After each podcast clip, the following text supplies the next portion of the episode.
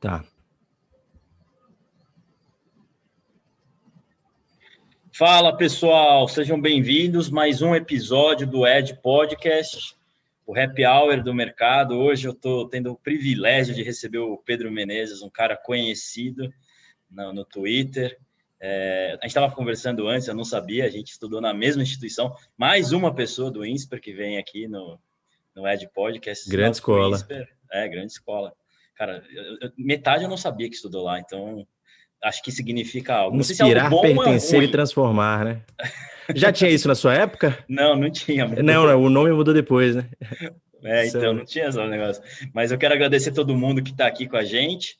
É, o Pedro, para quem não conhece, o Pedro ele é muito ativo no Twitter. Ele depois a gente vai explorar mais, mas ele escreve bastante sobre políticas públicas, sobre economia, está sempre discutindo. Tem um episódio até do Flow Podcast que ele foi muito bom, recomendo para todo mundo. E a gente vai falar também um pouco depois de investimentos. Pedro é vinculado à Azul Research, então vamos também explorar essa parte aí. Pedro, muito bem-vindo. Um brinde a todo mundo aí, sejam bem-vindos. Ah, e... Tô sem minha cerveja aqui, mas sinta-se brindada. Hoje é segunda, vai também. Puta que pariu, né? Eu que tô exagerando, eu acho. Mas também, duas não faz mal, né? Duas... Eu vou pegar a minha aqui para te acompanhar daqui a pouco. Vamos começar daqui a pouco. Na hora que você quiser, você pega. Pedro, para começar, a gente já falou aqui um pouco antes, mas falando do INSPER, já, já deu um spoiler, mas você é um, um, sote, um soteropolitano raiz, né? Pode contar um sou. pouco aí da sua trajetória, como veio parar em São Paulo? Eu sou nascido e criado em Salvador. Ah, então, toda a minha infância, adolescência, tudo foi em Salvador. É, ainda hoje eu mantenho todos os meus amigos mais próximos são de Salvador, minha família, não todos os meus amigos mais próximos, tenho muitos amigos de São Paulo também, muitos baianos entre eles, mas amigos de São Paulo. Só que ainda mantenho uma conexão muito forte com, com aqui. O baiano já, já é meio bairrista por natureza, né? A gente fica com saudade muito da, de lá eu acho que eu, eu até fiquei mais bairrista depois que eu mudei para São Paulo. Eu comecei a sentir mais falta. Tem aquela coisa do quando você valoriza uma coisa, depois que você perde, você valoriza muito mais. Sim, faz eu, todo sentido. Eu acho até que minha conexão com a Bahia se aprofundou depois que fui para São Paulo. Sim, sim.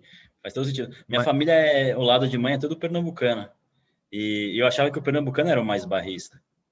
Porque eles são muito Pernambucano bairristas. é mais bairrista. O, o bairrismo do pernambucano e o bairrismo do baiano é bem diferente. O bairrismo do baiano é mais leve. O bairrismo do baiano é meio despreocupado, assim, pernambucano... mostrar superioridade. O é pernambucano é e o gaúcho... É. Ah, o pernambucano e o gaúcho tem esse bairrismo mais assim. O paulista, o paulista também. Só que eu acho que o paulista consegue ter as duas coisas. Ele tem ao mesmo tempo essa arrogância do baiano que ele se acha. Não vou nem discutir com esse pessoal aí que já se acha uma, uma coisa diferente ali, ao mesmo tempo que o paulista tem um, essa coisa de ser melhor também, né? Que a Bahia não disputa tanto, então tanto que tem uma rivalidade unilateral. Os recifenses odeiam a Bahia e o baiano não tá nem aí. O baiano é, nem sabe já, que já escutei isso lá da, da minha família lá. É, tem isso aí, isso acontece, existe isso. Mas, cara, tem um Datafolha de 2000 que diz que em 2000 tinha mais filho de baiano do que filho de paulistano em São Paulo. E se for é. botar aí filho de pernambucano, filho de paraibano, cearense, tem muito cearense. cearense em São Paulo, inclusive é. no Ita. Ah, quando você bota todo, toda essa galera na conta e vê a, a proporção, eu até fico pensando, pô, São Paulo é uma cidade muito nordestina, é a capital do Nordeste mesmo que o pessoal botou, né? Mas é. Na é, Veja São, São Paulo, Paulo e né? E são nem os nordestinos reconhecem a dimensão disso. O nordestino olha, vê não, é uma coisa diferente, não sabe que eu moro em São Paulo mesmo, a quantidade de amigo nordestino que eu tenho é imensa. Sim. Ah, e tem muita gente que é neto, que é filho, que é ah, bisneto, ah, tem muito, muita pode, gente. É, é, e o paulistano não é engraçado, o paulistano fala, muita gente, aliás, eu ouço falar, né, o São Paulo é uma reunião de italiano com sírio-libanês e judeu e japonês. Faltou aí. Me parece que a maioria da formação da população paulistana está sendo esquecida aí, né? E porque de fato é um número muito maior de imigrantes que foi do Nordeste para São Paulo, Sim. como eu e você. Sim. Então Sim. nós somos um pouco mais São Paulo do que os japoneses, mais São Paulo do que muitos italianos. Ah, verdade, e, verdade. e, as pessoas não entendem como identidade paulistana, né? É, isso acontece muito. Mas é, enfim, é, toda cidade é feita por imigrantes, né? Nenhuma cidade nasceu do nada, né? E é legal. Eu sou apaixonado pelas duas, pela, por Salvador e por São Paulo. Eu gosto muito de São Paulo também. É, né? São Paulo é uma cidade boa. Sabendo andar, né? Sabendo onde flutuar. É tem é que aprender boa. São Paulo. São Paulo tem que. É. Você tem que entender, eu acho que demora um tempo. No um período de mudança, assim. Ah. Eu, eu, entendo isso, leva um tempo mesmo. Mas depois Leva. você se acostuma. Você é nascido em São Paulo, né? Sou nascido em São Paulo. Meu pai é então carioca, então, minha mãe. Imagina esse processo, você já nasceu aprendendo. Já nasceu. É, para mim a vida é essa, né? É. Já é. aprendi a falar porquê desde cedo, né? Porta. Então você já nasce nessa. Mas eu ia férias para Recife, então sempre tive esse vínculo. Aliás, eu vou falar de futebol, né? É, Pernambuco é o único estado que as pessoas, a maioria das pessoas, o único estado do Nordeste que a maioria das pessoas torcem para times locais, hein? Isso é uma provocação mesmo, Pedro, que na Bahia, a maior torcida da Bahia é o Flamengo. A Bahia é a Bahia de todos os santos, né? Se for ver já tá, já tá. estrito senso, a Bahia não é um, uma entidade política, a Bahia é um local físico. E se você for ver aqui nesse local físico que eu nasci, é, e que é daqui dessa região, só tem torcedor do Bahia do Vitória. Na verdade, eu sofria muito bullying até. E bullying, não, não sofri muito com isso, mas meus amigos me sacaneavam o tempo inteiro porque eu torcia para o Vasco, né? Mas a família da minha mãe é do sertão. Uhum. Que, inclusive, já não é exatamente Bahia. Nada contra, eu adoro o sertão, adoro o lugar que minha mãe nasceu, mas é muito longe da Bahia de Todos Santos. O pessoal Sim, comemora mais São João do que Carnaval. Uhum. é outra, então é, é uma cultura perfil, né? muito é. diferente. É, que é igual o pessoal de Petrolina, Campina Grande, é outra cultura. É, não, minha mãe nasceu na fronteira ali de Juazeiro, é, ela nasceu em Juazeiro, que Juazeiro, você sabe, que é uma metrópole de uns um milhão de habitantes. Sim, sim. Metade está de um lado do rio, metade do outro, é uma cidade só, Juazeiro e Petrolina. E é, então, minha mãe é dali. e ali também... é tudo Vasco Flamengo. Vasco Flamengo, né? Mas então, Inclusive, Pernambuco é o único estado que torce para os três de lá. É, é engraçado é. isso, né? É muito bairrista o Pernambucano. Mas o Pernambuco é praticamente só Recife, né? Tem isso também. Ah... Agora você arranjou treta com um monte de pernambucano, hein? Não, mas é verdade. é que Pernambuco é de fato uma tripinha. Eu sei, eu sei. É uma tripinha. população é mais de metade em Recife. É Portugal ah... deitado, assim, né? É, é uma tripinha assim. A Bahia é... espalha Bahia é um... muito. É muito. Bahia é um continente, é um país. É. É, é muito diferente, né? Tem, tem áreas Vai muito diferentes. Tocantins, Pernambuco, Minas Gerais, todo mundo faz fronteira. Mas a gente vai falar bastante de futebol, mas conta mas aí então, só, Pedro. Só um comentário final que eu, que eu ia fazer. Tanto é incomum aqui, que eu lembro que uma coisa que me fez consolidar muito a torcida pelo Vasco foi quando eu ia para os jogos aqui, geralmente eu era um dos únicos de Salvador que estava indo, dava para ver que vinham os ônibus do sertão, vinham os ônibus de várias partes do interior, e estava eu lá de Salvador indo para o jogo. Desde criança eu fazia questão de ir. Meu pai me levava muito, mesmo não sendo vascaíno. E, em geral, as torcidas botavam umas faixas escrito Tabaréu e apontando para o lado. Tabaréu é meio que caipira. É uma coisa mais pejorativa do que caipira. Não sei se tem essa palavra em... Não Qual seria o equivalente? Um capial, uma coisa mais agressiva que um caipira, sabe? Uhum. E, e os uhum. caras botavam aqui Tabaréu. Tá, e é uma dando uma denotação de que uma pessoa ignorante, e apontava para a torcida do Vasco. Que era até um preconceito dos baianos com os sertanejos lá. Uhum. Isso me deixava meio puto, assim. A gente era muito maltratado porque o pessoal da Bahia odeia que o povo torça para time de fora. Então era pesado ir para jogo. O pessoal jogava todo tipo de substância que você conseguia imaginar. Você pegou o quê? Você pegou o auge lá da época do, do Eurico Miranda invadindo o campo e cancelando. eu mal peguei. Foi essa eu, época eu tive que essa ilusão. Vascaíno? Essa época eu virei vascaíno, SBT mas tive uma pequena ilusão de Vasco. infância, que eu sou de 93. Eu ah, tenho não, 27, fazer 28 agora. E então tinha 7 anos ali em 2000. O Romário meio que me apaixonou assim, o Romário de fato Aquele time, um aquele, time, aquele time ruim do Vasco, né? Janinho Pernambucano, é. Romário, Janinho Paulista. É, quem mais? Tinha muito, só tinha, tinha, jogador bom. Era Carlos Nossa, Germano no gol. Bom. Carlos é, Germani e Elton era goleiro, jogou na seleção, tinha ali Exato. o lateral Clebson Jorginho, campeão do mundo pela seleção. Jorginho jogava nesse time, jogo de massa. Júnior Baiano, Odivan Baiano. Mauro Galvão, os três Odivan, na seleção. grande Odivan. Felipe, lateral esquerdo, também na seleção. Só tinha gente de seleção ali. É, Todo mundo aí que eu falei, esquerda, 80% né? jogou Copa. E do é, meio para frente, jogava. o time era Juninho Pernambucano, Juninho Paulista, Edmundo e Romário no início do ano, e depois virou Euler e Romário. O Euler, filho do, do vento, jogava muita bola. Cara, eu fui iludido massa, por esse time e depois sofri a vida inteira. Esse que é a merda, né? Eu sou São Paulino, eu sou mais velho que você. Eu peguei o São Paulo sendo bicampeão mundial. Bom, virei São Paulino, né? Timaço, time do Tele. Aí teve uma fase boa 2005. Depois, bicho, estou 10 anos aqui só só tomando no meio. Não, mas você fala que o meu tomando no meio é muito pior que o seu, né? Mas eu olho para minha é. família de Recife que torce pro Náutico, eu falo, podia ser pior, entendeu? É. E é duro, cara. São e não é Paulo, é acho que tem time, cinco é times nacionais no Brasil, né? Tem cinco times nacionais no Brasil. São Paulo é um, Vasco é outro. Tem o Flamengo, Palmeiras e o Corinthians também. E ah, desses cinco times, o Vasco sofreu muito mais que os outros. O que aconteceu com o Vasco é. E que encaixa muito o que a gente pode falar de negócios aqui. Eu acho que dá para. Os dois assuntos são a mesma coisa. Você vê o tipo de gestão que se teve no Vasco, o tipo de governança. É. Todas as é coisas Flamengo, que você vai escolher. Um contraponto, né? Você pega o Flamengo um fez tudo certo nos últimos cinco, seis anos. Né? É incrível, né? É. Um analista de mercado financeiro que pega as informações do Vasco, desde governança, de qualquer coisa, vai falar: jamais invisto nisso. É, assim, teve fundamento para a gente cair o que a gente caiu. É, o Vasco tinha um ditador, né? Rodou bem tinha. enquanto o ditador estava lá. Aí depois que ele saiu, né? Ele faleceu agora recentemente, mas ele já estava fora faz tempo, aí o time entrou numa derrocada, né?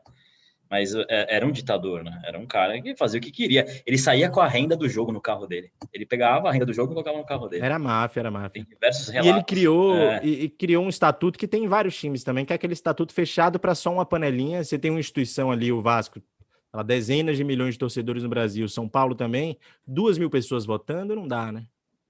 Se for ver o Barcelona, é. inclusive tem essa discussão puxando de novo para negócios de associação e clube empresa no Brasil e tá, muita tá gente tá fala lá, na, que é tá que a gente prefere ser o Barcelona, que é a associação, o Real Madrid, que é a associação, ou o Liverpool, que é um clube empresa. Sim, sim. E essa discussão no Brasil é completamente torta, porque no Barcelona, que tem menos torcida no próprio país, votam acho que 200 mil pessoas, 300 mil pessoas.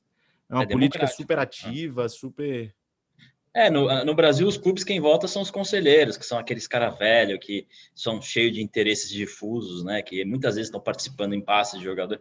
É complicado, né? O futebol no Brasil ainda está na gaveta do Maia esse projeto. Aí tem um projeto lá interessante. Tem, Vamos ver se esse novo presidente fazer, do Congresso anda CBF, com isso. Né? Tem que fazer na CBF muito. Mas, cara, eu acho que o futebol brasileiro poderia competir com o europeu eu discuto muito isso com meu. Essa é uma tese que eu tenho há muito tempo e que eu acho que disputa fácil, porque essas coisas de governança precisam ser arrumadas, calendário precisa ser arrumado, os detalhes precisam ser arrumados. E podia ser um, um pedaço do soft power brasileiro, assim. Se a gente parar para pensar, é meio doido. E aí, já puxando para a política, que a Coreia do Sul inventa um, um pop de homem afeminado dançando e vira uma máquina de soft power a é. gente é basicamente. Nós somos os melhores na maior paixão da humanidade. Sim. E a gente não e usa não isso consegue, diplomaticamente. E a gente só, só exala para o mundo né? quanto a gente é bagunçado, né? Ao invés de exportar o melhor do Brasil, fazer o pessoal lá na Europa assistir o Campeonato Brasileiro, que é uma coisa que eu acho completamente viável.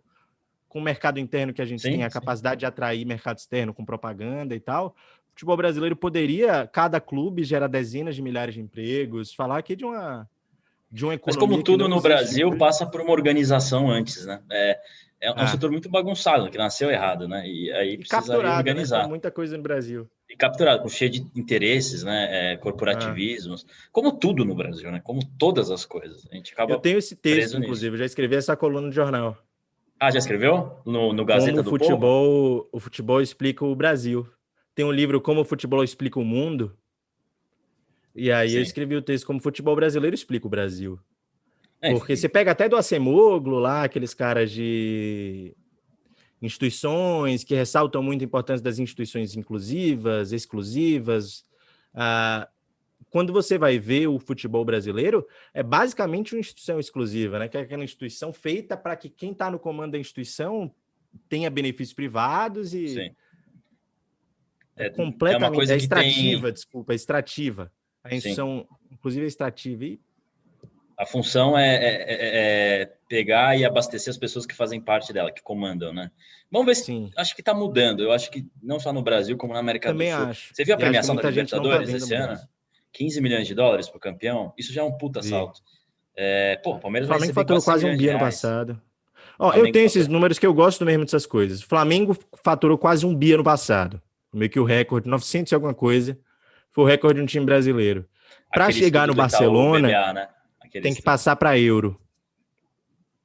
Barcelona, que é o, o recorde ali, Real Madrid e Barcelona, é um bi de euro. Uh, eu acho que dá. Eu acho que dá, mas tem que mudar muita coisa. Mas se você for parar para pensar, reais, o Flamengo faturava o Flamengo faturava 100 milhões há poucos anos. Uhum. O Flamengo multiplicou por 10. Como se diz no mercado, tem muito mato alto para cortar. Tem, tem. Muito tem. mato alto para cortar. Se eu tivesse muito lugar. dinheiro no Brasil e saísse essa lei, eu compraria um time médio.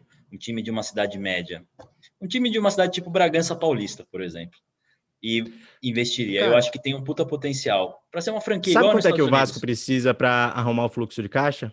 Eu sei porque eu também. Eu 100 milhões de reais, 150. 150. 150. Não é, claro, eu nunca vi esse dinheiro na minha frente, não tenho esse dinheiro. É dinheiro pra caramba, lógico. Mas, mas se você for parar para pensar em proporção, uh, não deveria ser tanto para o Vasco.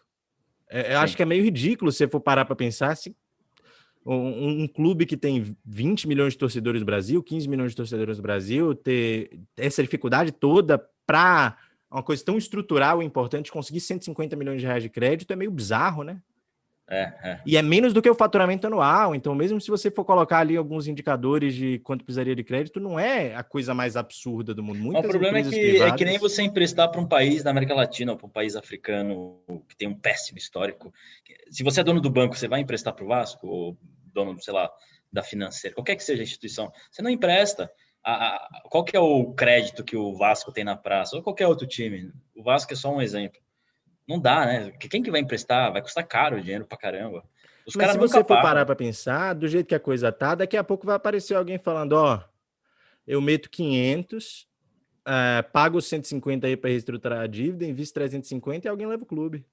É o que vai é, acabar que é a história do, dos Moreira Salles no Botafogo, né? Reza a lenda, né? E eu acho que se você for fazer o valuation, de novo, não é pouco dinheiro, gente. Eu não tenho, não tenho nem perto disso. dinheiro pra caceta, mas, mas, mas, é factível. Eu entendi o que você falou, é factível. O valuation tá super viável aí. Se você for colocar o quanto o clube fatura, qual a perspectiva de crescimento, você colocar 400 milhões de reais num grande clube não é. Pô, não imagina que do, do caralho, daqui a alguns anos, a gente ter alguns clubes, agremiações é, tradando em bolsa, que nem tem no exterior você poder analisar animal, né? É, é unir duas Total. paixões, seria, seria muito legal. A Juventus, quando contratou o Cristiano Ronaldo, você chegou a ver isso que aconteceu? As ações e, explodiram. Disparou. Disparou, disparou, é animal, cara, imagina. Então, sabe, sabe o Borussia, que é, que é sim, bom sim. na Alemanha? Eu descobri isso recentemente. O Borussia estava super mal ali na virada da. Acho que foi no início dos anos 90, não lembro quando. E o Borussia é um dos maiores cases da história da Holland Berger famosa ah, consultoria sabia. estratégica Roland Berger.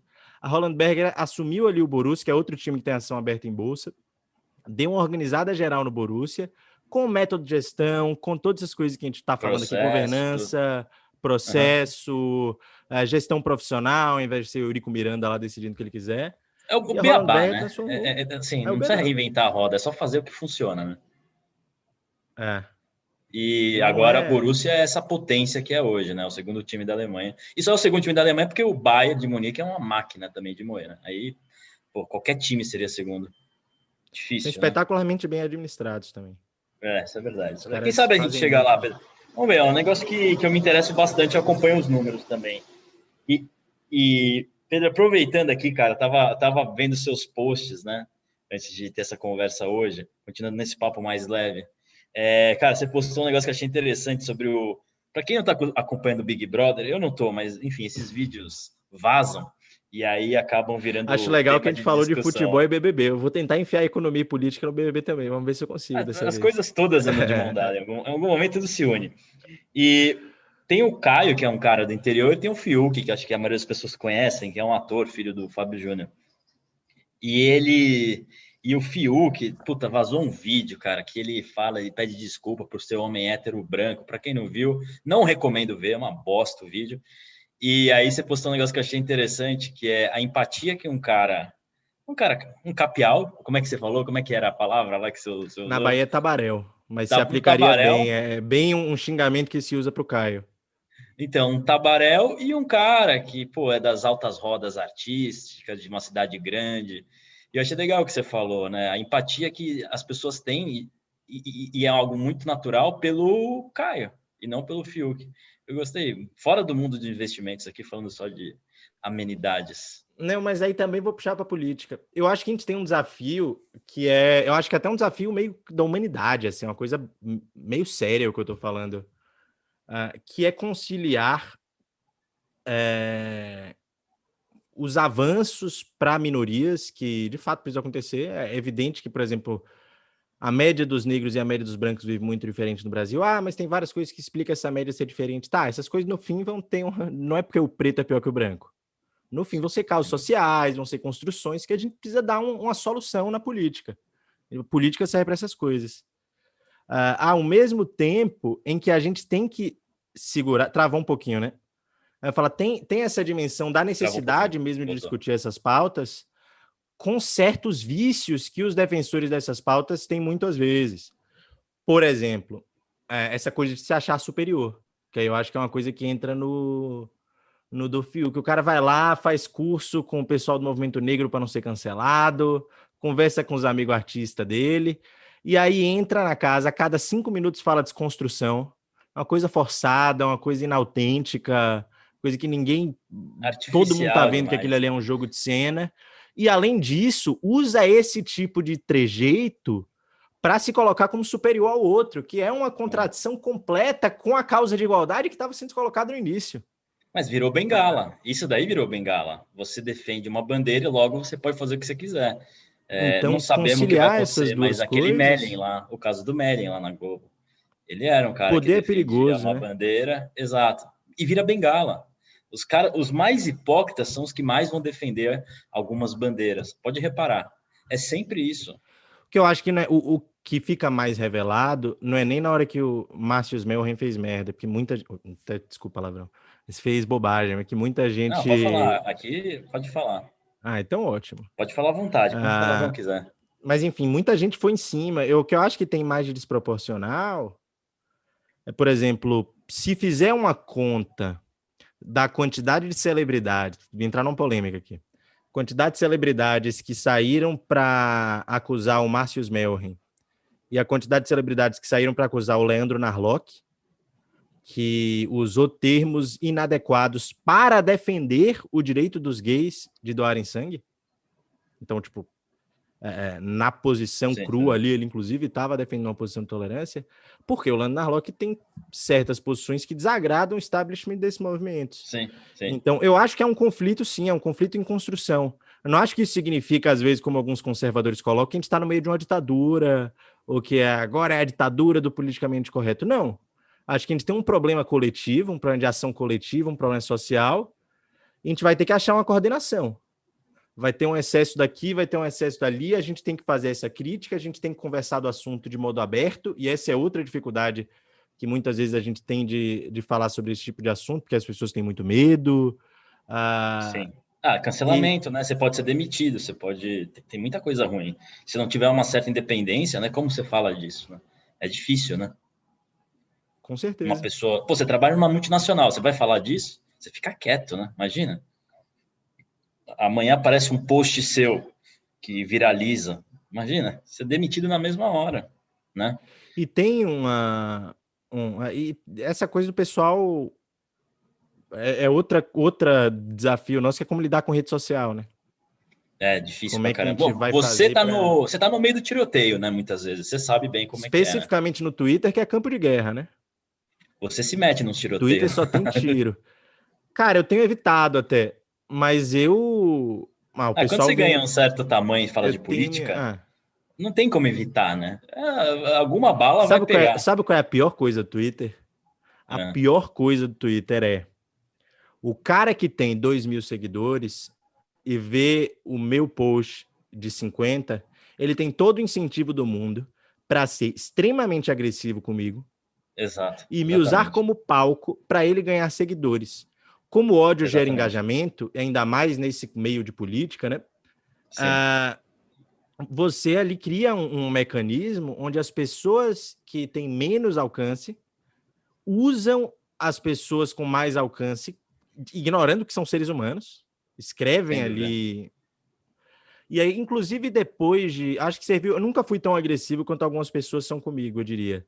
Mas eu diminuí bastante a minha agressividade com pessoas. Eu acho que, eventualmente, com ideias, ou então com uma pessoa que erra muito, a gente ainda pode ter uma palavra mais incisiva mas eu reduzi bastante porque eu pensei, olha, se for para usar, eu não quero entrar nesse esqueminha. Eu não quero entrar nesse esqueminha de ficar ofendendo gente maior que eu para poder para poder ganhar seguidor.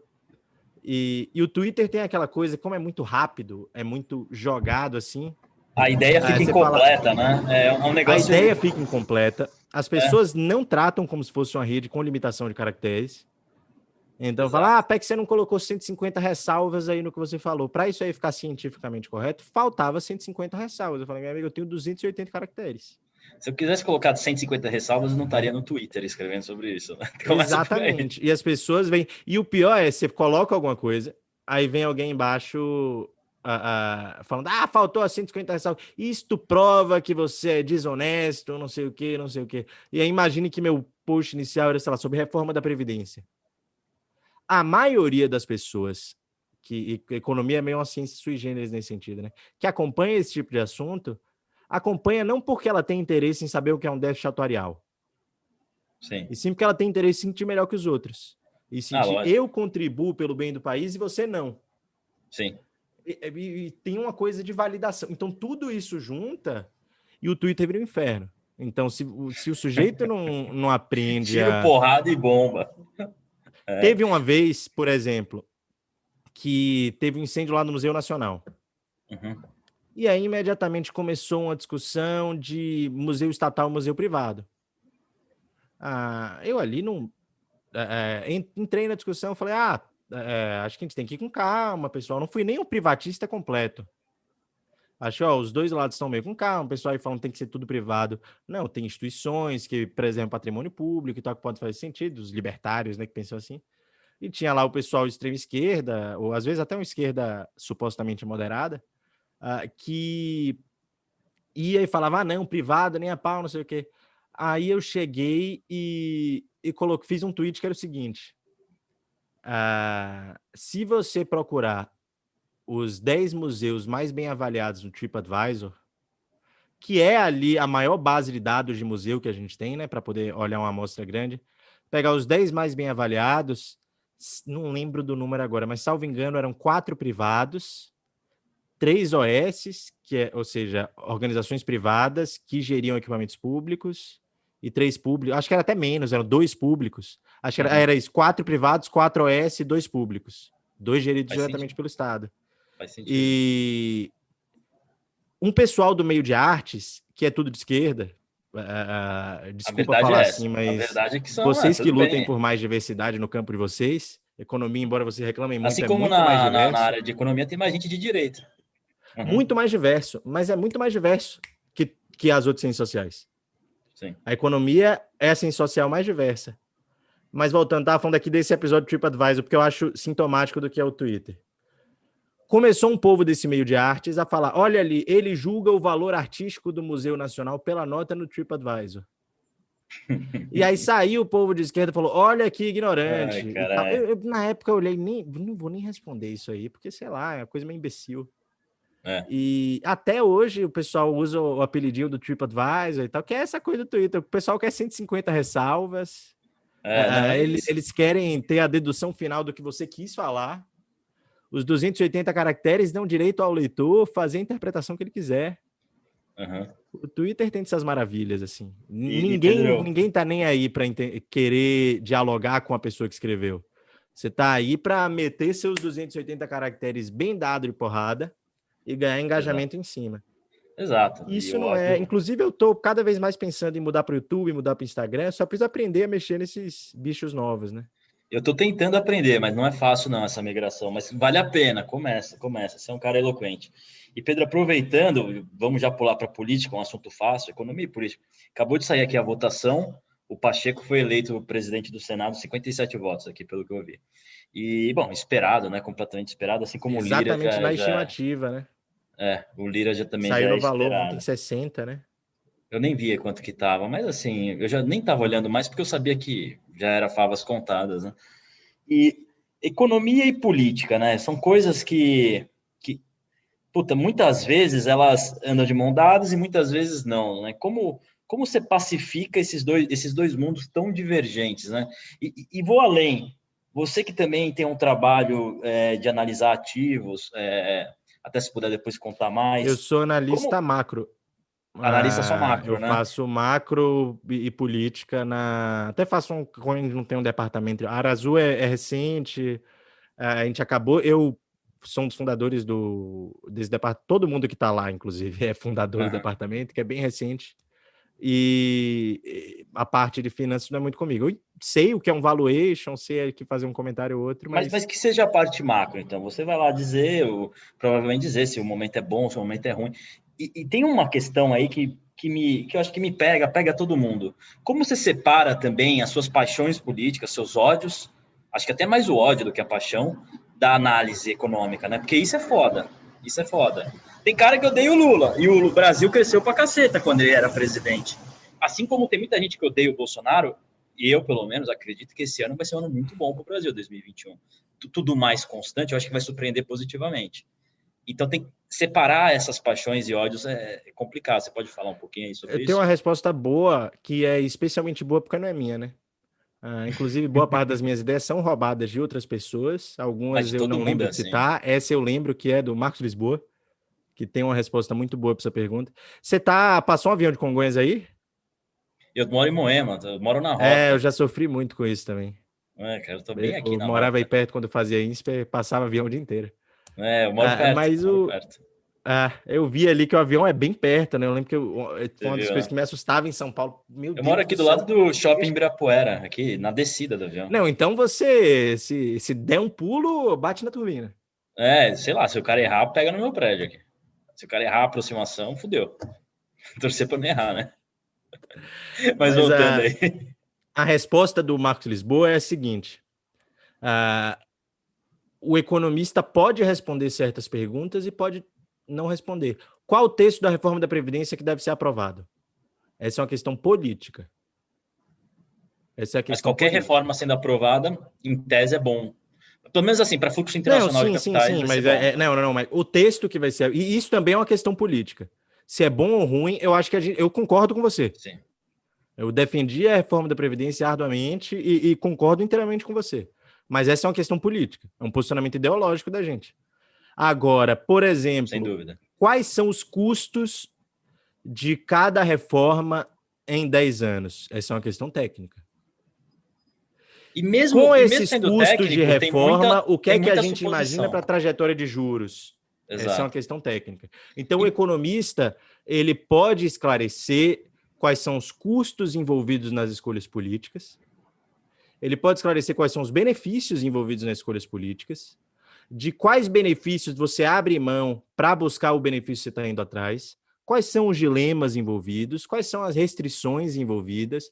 O economista te dá a estrutura ali do que você pode fazer. Agora, o que você vai fazer é uma adesão política sem dúvida.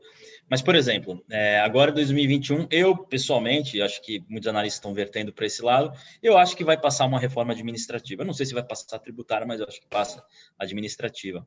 Ainda que não seja a ideal. Não, não é passar tributária, é passar a tributária do Guedes, né? É... é, então, mas tributária eu acho que não vai ser difícil, mas vai saber, né? No é. Brasil, até o, até o passado da política é incerto, né? Mas que passe algo os mercados internacionais, eles vivem de narrativas, concorda? Você acredita nisso, nessa, nessa Flutuação de curto prazo, né? Não é completamente eficiente e tal. A, a, o psicológico, evidentemente, tem. No longo a prazo, você vai, vai refletir os fundamentos. É que o Brasil está se arranjando fiscalmente. Prazo... Você concorda? Então, assim, uma, uma reforma é melhor do que não, nenhuma reforma, ainda que não seja Sim. ideal. Sim. Né? E como você Sim. concilia daí às vezes esse esse não tô, eu sei que você não gosta do Bolsonaro, já vi seus posts, mas assim, que não seja o Bolsonaro, que seja qualquer outro político, pode ser até um político que você goste demais. tem que desapegar também. Você não pode achar que tem, ele completamente. é a melhor coisa do mundo. Né? Inclusive, as pessoas não entendem isso no Twitter, é outro problema. Eu falar, por exemplo, como eu já falei várias vezes, o Campos Neto acho que faz um bom trabalho. O cara, inclusive, corajoso. Muita gente na Faria Lima tá querendo matar ele pelos 2%. Acho que o momento exige a coragem. A gangue da Selic, como estão Expectativa de inflação ainda está abaixo da meta. Elogio muito o Campos Neto, presidente do Pix. É, elogio bastante o ministro Tarcísio. Agora, eu acho que a gente tem que ter o critério. E aí entra. É, acho que depende muito do que eu estou falando. Quando eu estou falando, por exemplo, o que é que vai acontecer com a curva de juros em 10 anos, o, o Pedro aparece pouco, o economista aparece mais quando a gente está falando sobre um E aí acho que entra muito. É isso que eu acabei de falar também. Quando a gente está falando de, de, técnica, de quais são as restrições, quais são os custos, os benefícios, o que vai acontecer com a curva de juros, uh, o que é que acontece com o prazo da dívida, enfim, com as principais variáveis macroeconômicas e fiscais. Uh, isso tudo é uma questão técnica e a gente tem que ser responsável. Por exemplo, inclusive, eu falava quando baixou o dólar, tomei muita porrada. E o pessoal não entende isso. Eu sou meio ingênuo de achar que as pessoas vão entender o que eu estou fazendo. As pessoas não entendem. Porque. E, e, tem uma coisa curiosa: que antes de eu ser economista, eu fui um ativista do movimento liberal, né? Ah, então, eu participei de toda essa renovação antes do INSPER mesmo. Não, eu ILISP, aquele Instituto Liberal? Não, não, do, ai, não, passo longe. Não, nunca, eu fui do, do. Eu fundei o Students for Liberty Brasil. Ah, tá. Eu fui um dos Legal. fundadores bem novinho. E o Mercado Popular, que é o instituto que eu também fundei, que veio um pouco depois, mas eu comecei a ter uh, certa preguiça desse meio, e aí falei, ó, oh, não quero mais representar ninguém. Mercado Popular é eu não represento ninguém, eu só represento a mim mesmo. Mas não quero é. nunca mais representar ninguém, vou ficar me enchendo o saco com as coisas que eu, na vida já é difícil você se representar, você não precisa ficar representando mais ninguém, que já é difícil já cuidar dos seus. E, e não, e representar uma empresa que você trabalha, claro, sempre acaba representando. A representação política é muito chato. É difícil, é complicado. Mas tem, tem essa dimensão, né? Que pela, pela minha história, antes mesmo de ser um economista, eu sou um liberal. Então, eu vivo nessa linha tênue, e até por viver nessa linha tênue, é, às vezes eu, eu faço uma sacanagem, assim, que dá um bug na cabeça do povo. Por exemplo, quando teve a, a alta do dólar, não estou falando pós-pandemia. Estou falando daquela alta do dólar ali, de quando você teve o ciclo de queda da Selic, uh, que você teve em 2019, uh, uhum. que se esperava, inclusive, uma queda.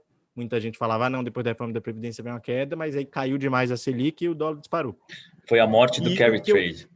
Não, e o que eu estava falando ali, eu fui escrevi o. Foi mesmo mas eu, eu escrevi alguns textos falando: olha, gente, isso é um mecanismo de ajuste externo, isso é uma coisa inteiramente comum. Um país vai lá, gasta demais, você faz uma política fiscal mais segurada. Uh, fiz também o comentário de que, olha, a gente tinha câmbio apreciado demais, quer dizer, o dólar baixo demais no governo Lula e FHC, porque a gente gastava muito, né? Então estava ali estimulando o real o tempo todo e, e, e, depois isso não se tornou sustentável. Então por isso que agora a gente tem que fazer uma política de contenção. Eu fui dando esse contexto, mas eu ao mesmo, eu estou na lista de detratores lá do, do Guedes, então eu falo muito mal do Guedes. E na época, acho que foi um dos momentos que o Guedes mais levou porrada, que ele falou algumas coisas assim: ah, não, isso aí não é também o fim do mundo. E eu um pouco meio que endossei o Guedes, então às vezes o pessoal não entende muito. E, e, e tá, é do Ou jogo. Ou seja, você, você, Guedes, mas... você acha que você consegue separar as paixões, os ódios da, da análise, né? Que bom. Que, qual, qual eu é acho que eu, expectativa eu, eu integrei. Eu acho que minha, minha, minha impressão é que eu integrei. Uh, cada vez mais eu vejo que não existe nada mais liberal do que ser independente, do ah, que seguir concordo. a minha própria consciência. Concordo. E essa é, é, Ali na época do antipetismo, a gente tinha muito uma visão, acho que superficial demais do que é o liberalismo. Quando a gente vai ver o liberalismo na história, eu comecei depois até li mais do que quando estava dentro do movimento. Uh, você vê que uma das distinções do liberalismo é que o Partido Liberal Inglês nasce num clube de debates, quer dizer, o grande partido liberal da história do século XIX nasce num clube de debates, era gente diferente conversando. Então, ao contrário do sócio, tem gente de esquerda e direita. Tem liberal em toda a história do liberalismo, lá atrás, século XVIII, XIX, século XX, XXI, todos, em vários países, então não é uma coisa de um país ou outro em um momento histórico. O liberalismo sempre tem gente de esquerda e direita. Uh, a, a, independência do indivíduo frente a um partido, frente ao, ao poder, é, é, um valor importante. Uh, tole, o, o, liberalismo é a única ideologia que tem que, que incorporou em si uma ideia de costumes, né? Uh, de ser liberal, você não, não é só como socialista que defende ali uma coisa para meio de produção, ou como conservador que defende civilização ocidental. Se defende também um jeito de se portar na sociedade. Não é só políticas públicas que eu defendo. É a uhum. minha postura como cidadão, liberal, inclusive, antes de denominar um, responsabilidades um pessoais, por exemplo. É, é, é, tinha é muito a ver com isso, forte. virtudes cívicas. Então, Sim. cada vez mais, eu acho que o, o liberalismo permite integrar. Claro, sempre tendo muito cuidado, sempre tendo, tendo essa noção de que só faz sentido se for esse liberalismo que eu estou falando, que é um liberalismo que valoriza muito a independência, o indivíduo e a liberdade de consciência. E... Uh, mas eu acho que dá para. Eu sou contra essa coisa de que ideologia é coisa feia, sabe? Uhum. Eu acho que esse é um, um, outro problema grave que a gente tem. A gente não devia ter problema de falar de ideologia. Eu sou não, liberal, não. acredito que uh, o progresso humano deve vir através do livre debate racional da economia de mercado, democracia liberal uh, de pessoas com direito de representação política, direito de voto, liberdade de expressão. Uh, é nisso que eu acredito. Qual é o problema? Não, e, e tá ótimo, né? Eu acho que cada um tem que falar o que acha mesmo. A gente vive numa democracia Aliás, por isso. o livro né? que inaugura a, a economia e o liberalismo que... é o mesmo, né? A riqueza das nações. Qual? Qual? A riqueza Muito. Muita gente mesmo? coloca como o marco inaugural. Inclusive, o inventor, segundo muitos, das duas coisas é o Adam Smith. Claro, não é inventor nem da economia nem do liberalismo, mas é uma simplificação aqui que a gente está fazendo. Uhum. Uh, é o Adam Smith. Então, mais do que isso, uh, no século XIX, por exemplo, quando a revista The Economist foi criada, a profissão não era o Economist. O Economist que tem na revista é algo como o liberal porque você ali defender aquelas ordens espontâneas, equilíbrio de mercado e tal, era visto como ser um economista. Ah. E no outro lado, você era um defensor da organização, trabalho era um trabalhista. Antes só existia ah, a mão invisível. Que Então, economista e liberal era sinônimo em vários lugares. Você ser economista e ser liberal. O, o Molinari tem uma carta dos economistas aos socialistas é, da França, né? Era, era muito comum na época. Então, e... acho que, especialmente sendo economista e liberal, ainda mais tendo essa visão de liberalismo que eu tenho, que não é muito aquela coisa de coerção, Estado, PNA, que isso é libertarianismo, né? Ah, embora seja muito tratado como liberalismo no Brasil. Uh, eu acho que o liberalismo é muito compatível com a economia, com ser um economista. Se o Adam Smith podia, é que eu não posso. Quer dizer, ele é muito melhor que eu, né? Mas. Uh, uh, se a gente não sabe, Pedro. A gente não sabe. Não, ele, Só morrer é para você saber. Só depois que morrer a gente vai saber. e, Pedro, voltando à ordem do dia, qual que, qual que é a sua expectativa para a economia brasileira 2021? Você, você já, já fez aí seus, seus estudos? Você tem. Qual panorama você traça hoje? Bom, Primeiramente, estamos falando do país com a moeda mais volátil do mundo no momento. Ah, o país que teve a moeda emergente, né, entre as economias emergentes, mas também, provavelmente, entre do mundo. Ah, também o país com a moeda mais volátil das economias emergentes na maior parte de 2019. Perdeu para a lira turca ali numa parte do ano. Até ah, o peso argentino? Até do peso argentino a gente está falando do pau? Foi mais volátil. Pode ter tido uma desvalorização menor lá, mas é mais volátil. Quer dizer, o preço uhum. fica é mais volátil, caramba. Faz tempo que eu não vejo esse dado. Então, uh, você tem também dado de curva de juros, fica sambando o tempo inteiro, sobe 2% num dia, tá um, a Sim. bagunça. Então, Sim. eu acho que a grande marca, a grande marca da economia brasileira no momento é a incerteza. Incerteza. Incerteza. Eu acho que a gente vive um cenário de incerteza, muito ligado também pela política de pandemia. Eu acho que o a gente pode várias críticas ao Bolsonaro que podem ser feitas por não dar o papel do presidente é esse, né? Ser o segurador da coisa, dar, dar ser uma o, o, ombro amigo. Exatamente, ser o cara que vai garantir, ó, vamos tocar as coisas, não vai ter incerteza, a gente vai dar um jeitinho aqui, um jeitinho ali, vai dar tudo certo. E essa coordenação a gente não tem, que agrava esse cenário de certeza que já era imenso com o Covid. Então, acho que um primeiro comentário é esse da, da incerteza. Uh, e mais do que a incerteza que a gente tem, não é que a gente fique variando entre dois cenários bons. E parece que existe um cenário muito ruim possível, que é um cenário onde volta a pandemia, você tem uma rodada adicional de descontrole fiscal, uh, essa rodada adicional acontece uh, sem que outros países do mundo tenham feito rodadas compatíveis de expansão fiscal, então o custo de captação da dívida vai aumentar relativamente ao de outros países, né? Porque o Brasil ia estar liderando essa nova rodada de expansão fiscal quase sozinho. Uh, pode ter uma tempestade perfeita para transformar o ano numa completa desgraça. Mas hoje, é, e, e, hoje está muito difícil, porque está no pico do Covid. A gente não sabe se, vai, se ainda vai ter uma desgraça Mas maior. Você acha que Covid ainda faz preço nos mercados? Eu digo assim, quando eu falo, não estou falando só do mercado bolsa, estou falando também das empresas. As decisões de investimento, você acha que o Covid ainda vai afetar? Nesse momento ainda afetam?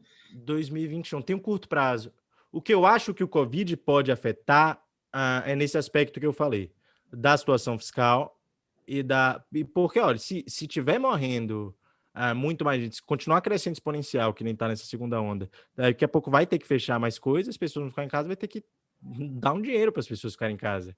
Porque o Estado não está deixando as pessoas trabalharem. Então, acho que até como um liberal, tem, tem essa outra dimensão também, que não é só da redução do Estado, né? Tipo, esses caras aí do, do poder estão falando que eu não posso ter meu ganha-pão, então eles têm que me ressarcir. E, e, vai existir essa discussão, o Brasil não tem uma situação fiscal boa, uh, e junto com outros elementos, você pode formar uma tempestade perfeita aí. Mas meu cenário base não é esse, não. Uh, eu acho que o grande risco é que a gente varia entre o meu cenário base, que é muito mais otimista que esse. Uh, eu diria que é até das pessoas se surpreendendo um pouco.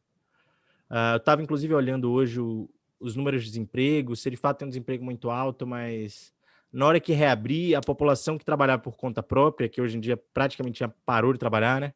Muito relação ao auxílio também distanciamento, vai voltar a trabalhar, então você vai ter uma, mercado de trabalho talvez seja um problema menor do que se imaginava, embora seja o maior problema para nossa recuperação. O mercado de trabalho está terrível. A condição de juros está muito favorável, a expectativa de inflação está colaborando. Uh, todos os índices de inflação estão voltando para a meta, inclusive seu IGPM. Acho inteiramente natural que a gente tivesse um descontrole inflacionário moderado é, e setorialmente concentrado, como a gente tá, teve. Está tá muito em produtos, em né? Serviços está tá deflacionário. Né? Está muito Serviço, produtos e é, commodities. É, inclusive, serviços, é, é, você bem sabe, é o pulso da demanda, né? Sim, que Porque a maior parte da economia do PIB hoje é serviços. tem ali choveu demais em Goiás, choveu de menos em Goiás, muda, muda o, a, a, a, inflação de commodities. Então, além disso, quando você tem produtos exportáveis e você tem uh, desbalanço de oferta e um, uma desvalorização do dólar como a gente teve, exportar arroz fica mais vantajoso do que é, vender o arroz aqui dentro. E a, de, Isso a é oferta ruim. interna reduz e o preço sobe também, obviamente. Isso é ruim, quer dizer, os motivos que levaram esse movimento do dólar a acontecer na, na dimensão que aconteceu são ruins.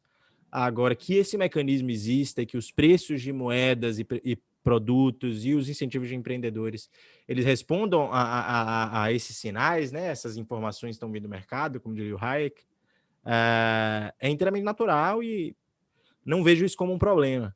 Uh, quando a gente olha, inclusive, o que seria mais sensível, aí, voltando do Campos Neto, que eu de fato acho que ele foi muito corajoso na condição da política monetária, tem um excelente economista lá, um dos melhores, que é o Kanchuk, Fábio Kanchuk, tem o João Manuel Pinho de Mello também do Pix, então ele é um cara de mercado que e ele acho que ele tomou boas decisões e esse é o é o front que me dá esperança. Quando eu vejo essa taxa de juros a 2%, eu vejo o que está acontecendo no Brasil.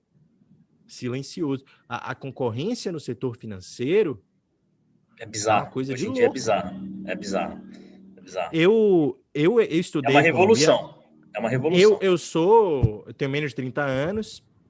Uh, entrei mais tarde na faculdade de economia, então me formei razoavelmente recente.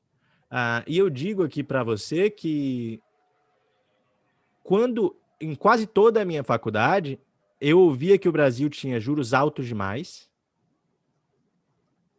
uh, e existia aquele debate eterno. Você com certeza viu vários debates disso que é, será que teremos juros baixos um dia? E aí se falava, nossa, mas a economia Agora de mercado para funcionar com a mínima normalidade precisa de juros baixos, porque as pessoas vão ter mais incentivos para empreender. E esse cenário de juro me deixa incrível, incrivelmente otimista, não porque o cenário ainda é muito incerto, mas é o que eu olho assim e falo, poxa, a gente está com o hiato muito aberto, ah, quer dizer, desemprego muito alto, né? Para ter pressão salarial, de renegociação salarial que a gente tinha lá em 2010, 2011, que pressionar a inflação, falta muito chão ainda de redução do desemprego, ainda mais depois do Covid. Então, a gente Explica tem espaço para estimular a economia. O que é o hiato, Pedro, por favor? Ah, o hiato é mais ou menos o seguinte: pleno emprego, quando vocês veem o pessoal falando, não é desemprego zero. É ali um desemprego de. muda muito de acordo com o país, mas ali vai ser um desemprego de 3, 4, 5, a depender do país. Estados Unidos chegou no nível muito baixo agora, né? O Brasil acho que parou uns 6 e pouco. Uh, mas, enfim, o, a taxa de desemprego do Brasil ela está muito maior do que esse plano de emprego. Ou, ou seja, então, existe, uma aí... massa de pessoas que estariam dispostas a trabalhar. Então você tem um, você não vai, você não teria, provavelmente você não teria inflação vindo desse, dessa massa salarial aí. É, pelo, menos inflação um tempo, até... tendo a demanda como origem, não. Você pode ter Exatamente. uma inflação de 2020 que teve a completa confusão da pandemia como origem. Mas uma inflação Exatamente. como a gente tinha ali em 2011, 2012, 2013, né? 2000, até 2016, é né? Uhum. Esse período ali da Dilma, esse presente que a Dilma deixou para gente, a 2006, o Lula conseguiu. O 2006 estava com inflação de 3%. 3%. E aí o Brasil começou a tolerar essa coisa de 6, 6, 6, 6, 6, 6, 6. E aí a gente teve ah. que subir demais o juro. Mas agora que que a gente e, e também o fiscal estava muito desgastado, né? Então esse estímulo não podia ser dado pelo fiscal. Então acho que o cenário já foi muito pior porque já existiu alguma incerteza, e você vai lembrar ali que pré-pandemia, um pouco antes, sobre se o governo era capaz de estimular a economia através da redução de juros, uh, se o mecanismo ainda era, ainda se tinha potência na política monetária, uh, uma potência minimamente razoável, e hoje a gente está vendo, eu estou vendo muitas mudanças, assim. todos nós estamos. Uh, existem muitas coisas mudando no Brasil dos juros baixos, muitas coisas racionalizando-se no Brasil dos juros baixos, Uh, impacto e eu acho que desigualdade a longo prazo é excelente. Você, você ah. falou de um negócio que, que eu acho que muda muito a vida das pessoas, que é essa revolução dos, do, do sistema financeiro. Meios de pagamento, então a gente tem o Pix, mas já, já vinha tendo outras iniciativas é, similares que estão barateando né, transações.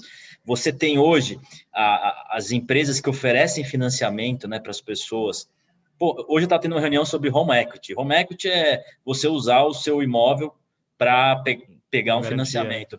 É um negócio que nos Estados Unidos e na Europa já é algo que existe há décadas. Isso, só, somente faz essa linha de financiamento... Não tem divisão de classe você, no acesso, né? Você destrava, menos, né? você, você destrava centenas de bilhões de reais. Aquele cara, às vezes, está precisando de 100 mil reais para iniciar um negócio que ele acha que vai ganhar dinheiro, e muitas vezes ganha, de fato ele consegue destravar um custo razoável, não é mais aquele custo de 30% ao ano, 40%, sei lá. Vai no Brasil, menos, o cara não tem nem escritura. Menos. Exatamente. Não, então, o cara aí tem isso. Mas o classe colocou lá o seu princípio, consegue. colocou lá o seu princípio lockeano em prática, misturou o seu trabalho à terra virgem de um morro do Rio de Janeiro, por exemplo, fez uma casinha ali na favela e, e não consegue ter a propriedade privada daquilo. Ah, pode falar a ocupação mais foi irregular. Baixas, de fato, mas a classe média baixa, que não tinha acesso antes, passa a ter. Estou falando aí de classe C e B, vai. A classe D não, e E tá. continua ainda com problema. Sim, mas a classe sim. D e E se beneficia do mês de pagamento mais barato. O cara que, por exemplo, vende é, coisa em sinal, vende qualquer coisa em sinal. Hoje mas, ele ó, paga para. Eu acho que você está até exagerando para a classe A também. A classe A, sem dúvida. É que a classe A não tenho dúvida. É bizarro, não, mas é, é, a falta de acesso a produto financeiro no Brasil é bizarra. É verdade, é verdade as pessoas do Brasil é terem o nível de educação financeira que tem, que é uma economia viciada em inflação e juro alto, que você tinha ali sua continha poupança, que rendia tanto, que você nem queria saber de investimento de risco, ah, viciou o brasileiro, ah, acabou com o brasileiro, fez o brasileiro ter uma cultura financeira que eu acho o plano real está terminando agora, Eduardo. Estamos terminando o plano real com essa Selic a 2%. Ah, e, e por isso que eu digo que o Campos Neto faz um grande trabalho. O Campos Neto, claro, com toda a equipe, o Fábio Canchuk, o João sim, sim, lógico, Melo, que eu já mencionei, Renato Lagrazi, Legrazi.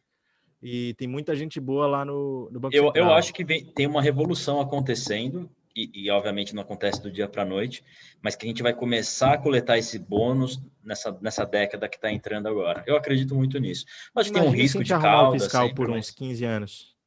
Não, o Brasil voa. voa é o Brasil nunca teve fiscal e monetário arrumado ao mesmo tempo. Exato. O máximo que a gente tinha era pegar uma, sei lá, fazer o tipo de me dar uma metáfora de alguma coisa muito absurda que você faz para parar uma coisa. Você está com uma coisa descontrolada, você acaba com o fiscal, aí tem que botar um juro absurdamente alto para poder controlar. Era cobertor curto antes. Agora tem a chance de não ser um cobertor curto. E, e vou te falar, Pedro, não vai, obviamente, não vai ser, não vão ser essas reformas que vão resolver o problema do dia para noite. São parte do, da resposta. Mas o Brasil tem muito ativo ainda do Estado, mas muito. Você viu hoje que o BNDES transferiu 31 bilhões das vendas de ativos que está fazendo? Pra... Isso é uma forma de privatização. Eu acho que as pessoas não falam. Quando o BNDES vende 20 bilhões de reais que detém na Vale, ele está privatizando, porque o BNDES não tem que ter 20 bilhões de reais na Vale. Não, não existe motivo para o BNDES ser dono da Vale, da Eletrobras e Petrobras e tantas outras empresas. É, ai, mas é, é, o governo, os governos passados colocaram, tem que vender bem. O momento de vender é sempre agora, na minha opinião, porque o preço quem vai dar é o mercado.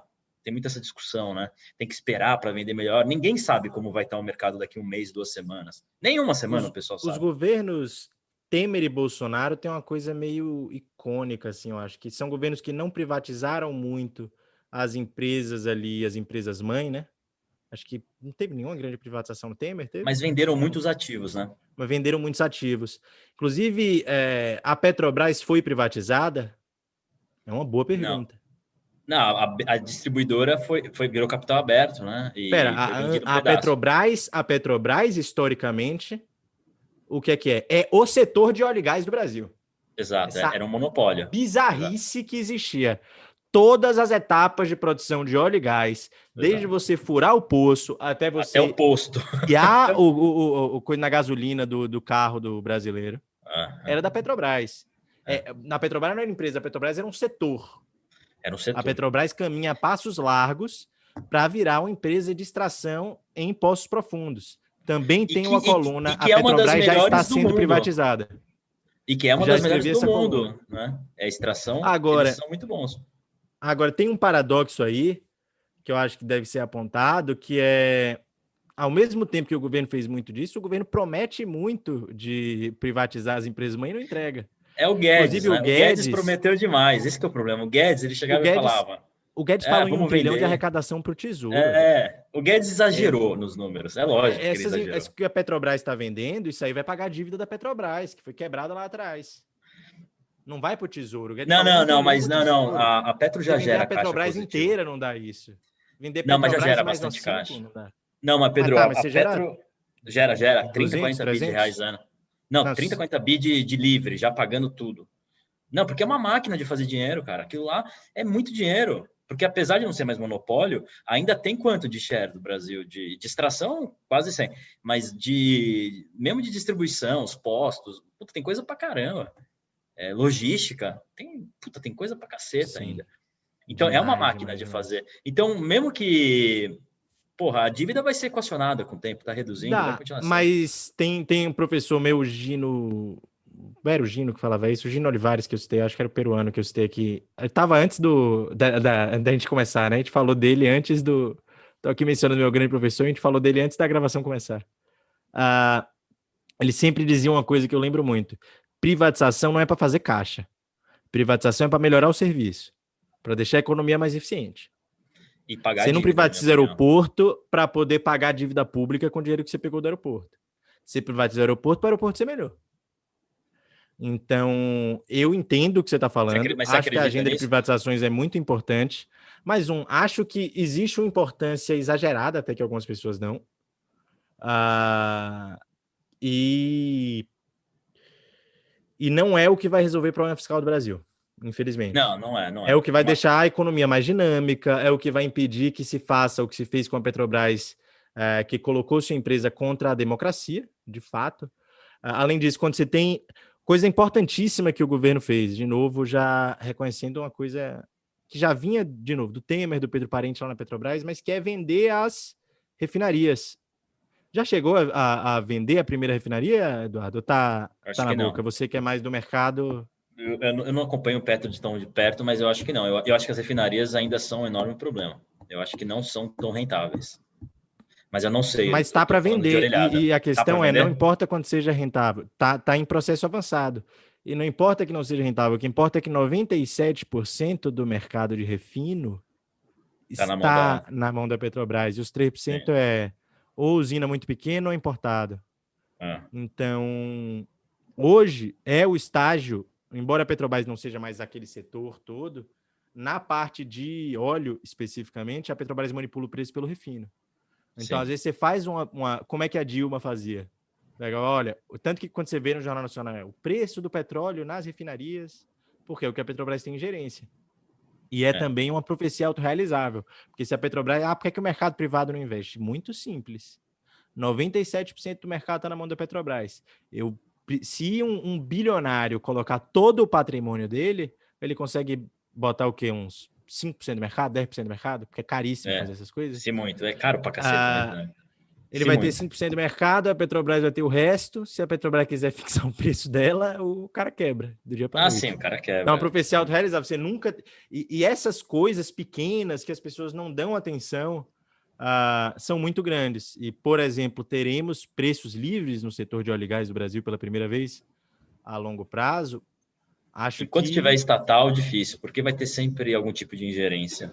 Sempre vão ter setores, igual tem os caminhoneiros, agora, igual já sempre vai Mas ter. Mas se estatal não é monopolista, como a Petrobras era, aí já resolve boa parte do problema. Mas se detém uma parcela do mercado muito relevante, você Eu consegue é praticar nem... dumping, né? Você faz um dumping no restante da competição. Porque a Petrobras é do governo, o governo pode injetar dinheiro, o governo tem dinheiro infinito, o governo tem a, tem a impressora. Esse é o problema, né? Ele pode imprimir dinheiro e injetar na Petrobras. Um dos maiores problemas que eu vejo da Petrobras é se a gente for discutir o que é função do Estado, eminentemente hoje, em 2020, transição de carbono. Como é que a é raposa é vai do cuidar Estado? do galinheiro? Não pode, ah, o Estado tem que cuidar da, da, da, transição de carbono. O Estado brasileiro, e, e eu acho inclusive que vender essas subsidiárias da Petrobras ajudam a preparar a Petrobras para ser privatizada no futuro. E, e que é uma agenda importante, e que é uma agenda, inclusive, muito por causa disso. Como e é antes que, que e outra coisa, tem que vender antes que não valha mais nada, porque a Exatamente. transição também para fora. Daqui 15 anos a gente não sabe quanto que vai valer uma petrolífera. Há 10 anos atrás, as maiores empresas do mundo eram petrolíferas, a Exxon, a Chevron, a China, a China Petroleum lá.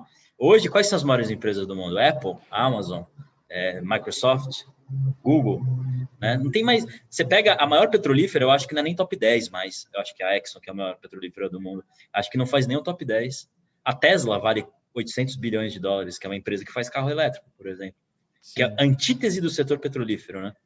Vale, vale tá mais que a valor. Chevron, vale mais que a Chevron e que a Exxon junto. Pensa nisso. Maluquice, né? Inclusive, o Paulo Guedes tentou ali no início do governo botar na cabeça do Bolsonaro que o Bolsonaro tinha que vender, insistiu. Eu lembro que o Salim passou Tentou, até ele, o início de 2020, viu? o Salim dava entrevista. Eu achava até uma maluquice aquilo, porque o Bolsonaro dizia: Ó, oh, não quero privatizar a Petrobras, vou demitir aí quem ficar falando isso. Aí chegava o Salim e falava: Vamos privatizar todas as empresas. Ele aí tentou depois insistir para ele: Ah, mas não vai ser agora. No segundo mandato ah, do presidente, ele vai privatizar. O cara tá falando que não vai. Mas ele dizia, Até que ele ah, saiu, né? Ele no próximo a gente convencer ele. E isso leva a gente. E aí você pergunta... falou, não vai ter. E só mais uma coisa, ah, Eduardo. Bora botar. Ah, eu falei que não resolve o problema fiscal. É verdade. Privatização não resolve o problema fiscal. Mas privatização pode ser comparado com outra coisa, que é investimento. Porque você está vendendo capital público e pode botar capital público em outra coisa. Quanto é que dá de quilômetro de metrô? Meu palpite: Caramba. São Paulo vira Londres, Rio vira Londres, Salvador, Salvador, passa a ter uma linha de 100 quilômetros. Ah. Recife, que tem nada de é, Você resolve seis, sete cidades dessas. Resolve Porto Alegre, São Paulo, de metrô. Mas também, é, também dá, é outra resolver... discussão, mas eu também não acho ah. que tem que ser o Estado construindo o metrô. O Estado tem não, que às vezes ele, às vezes ele só, né? desenha ali o modelo da concessão. Exato, exato. Às vezes você precisa de um dinheiro público. Eu também acho que não precisa construir, não precisa operar. Inclusive, São Paulo, claramente a melhor. A linha, linha. amarela de São Paulo funciona muito bem, por, por exemplo, né? Inclusive, cria um constrangimento para greve que é uma delícia, né? Porque tem greve das outras, não tem da amarela. Exatamente. Então, e você anda na linha amarela. As pessoas falam bem de empresa privada. Não, e você anda na linha amarela, você vê a diferença para as outras linhas, a quantidade de comércio, o nível. É, é diferente, é diferente. Provavelmente fatura mais é, por, por usuário, certamente fatura mais. Às vezes até precisa botar shopping. dinheiro público para uma coisa dessa sair do papel, para o investimento inicial, às vezes concessão de crédito, tem várias formas de fazer isso, mas não precisa ser o dinheiro público financiando tudo, não precisa ser o dinheiro público Concordo. financiando para sempre, o setor privado pode ter que devolver, pode só, às vezes, mitigar os riscos, fazer aquelas coisas que só o Estado pode fazer, né? Para garantir que uma obra Isso de concordo. relevância social seja. Mas também acho que o Estado contratar pedreiro para construir metrô não faz o menor sentido. Ó, depois que o Musk fez um foguete que pousa sozinho na iniciativa privada, tá comprovado que a iniciativa privada é capaz de tudo.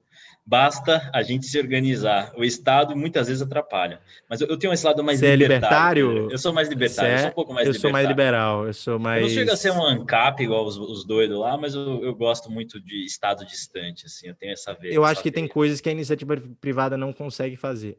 E que e quando o Estado se resume a isso, o Estado é plenamente liberal, assim. Ah, ele está sendo liberal quando ele faz o que a iniciativa privada não pode fazer.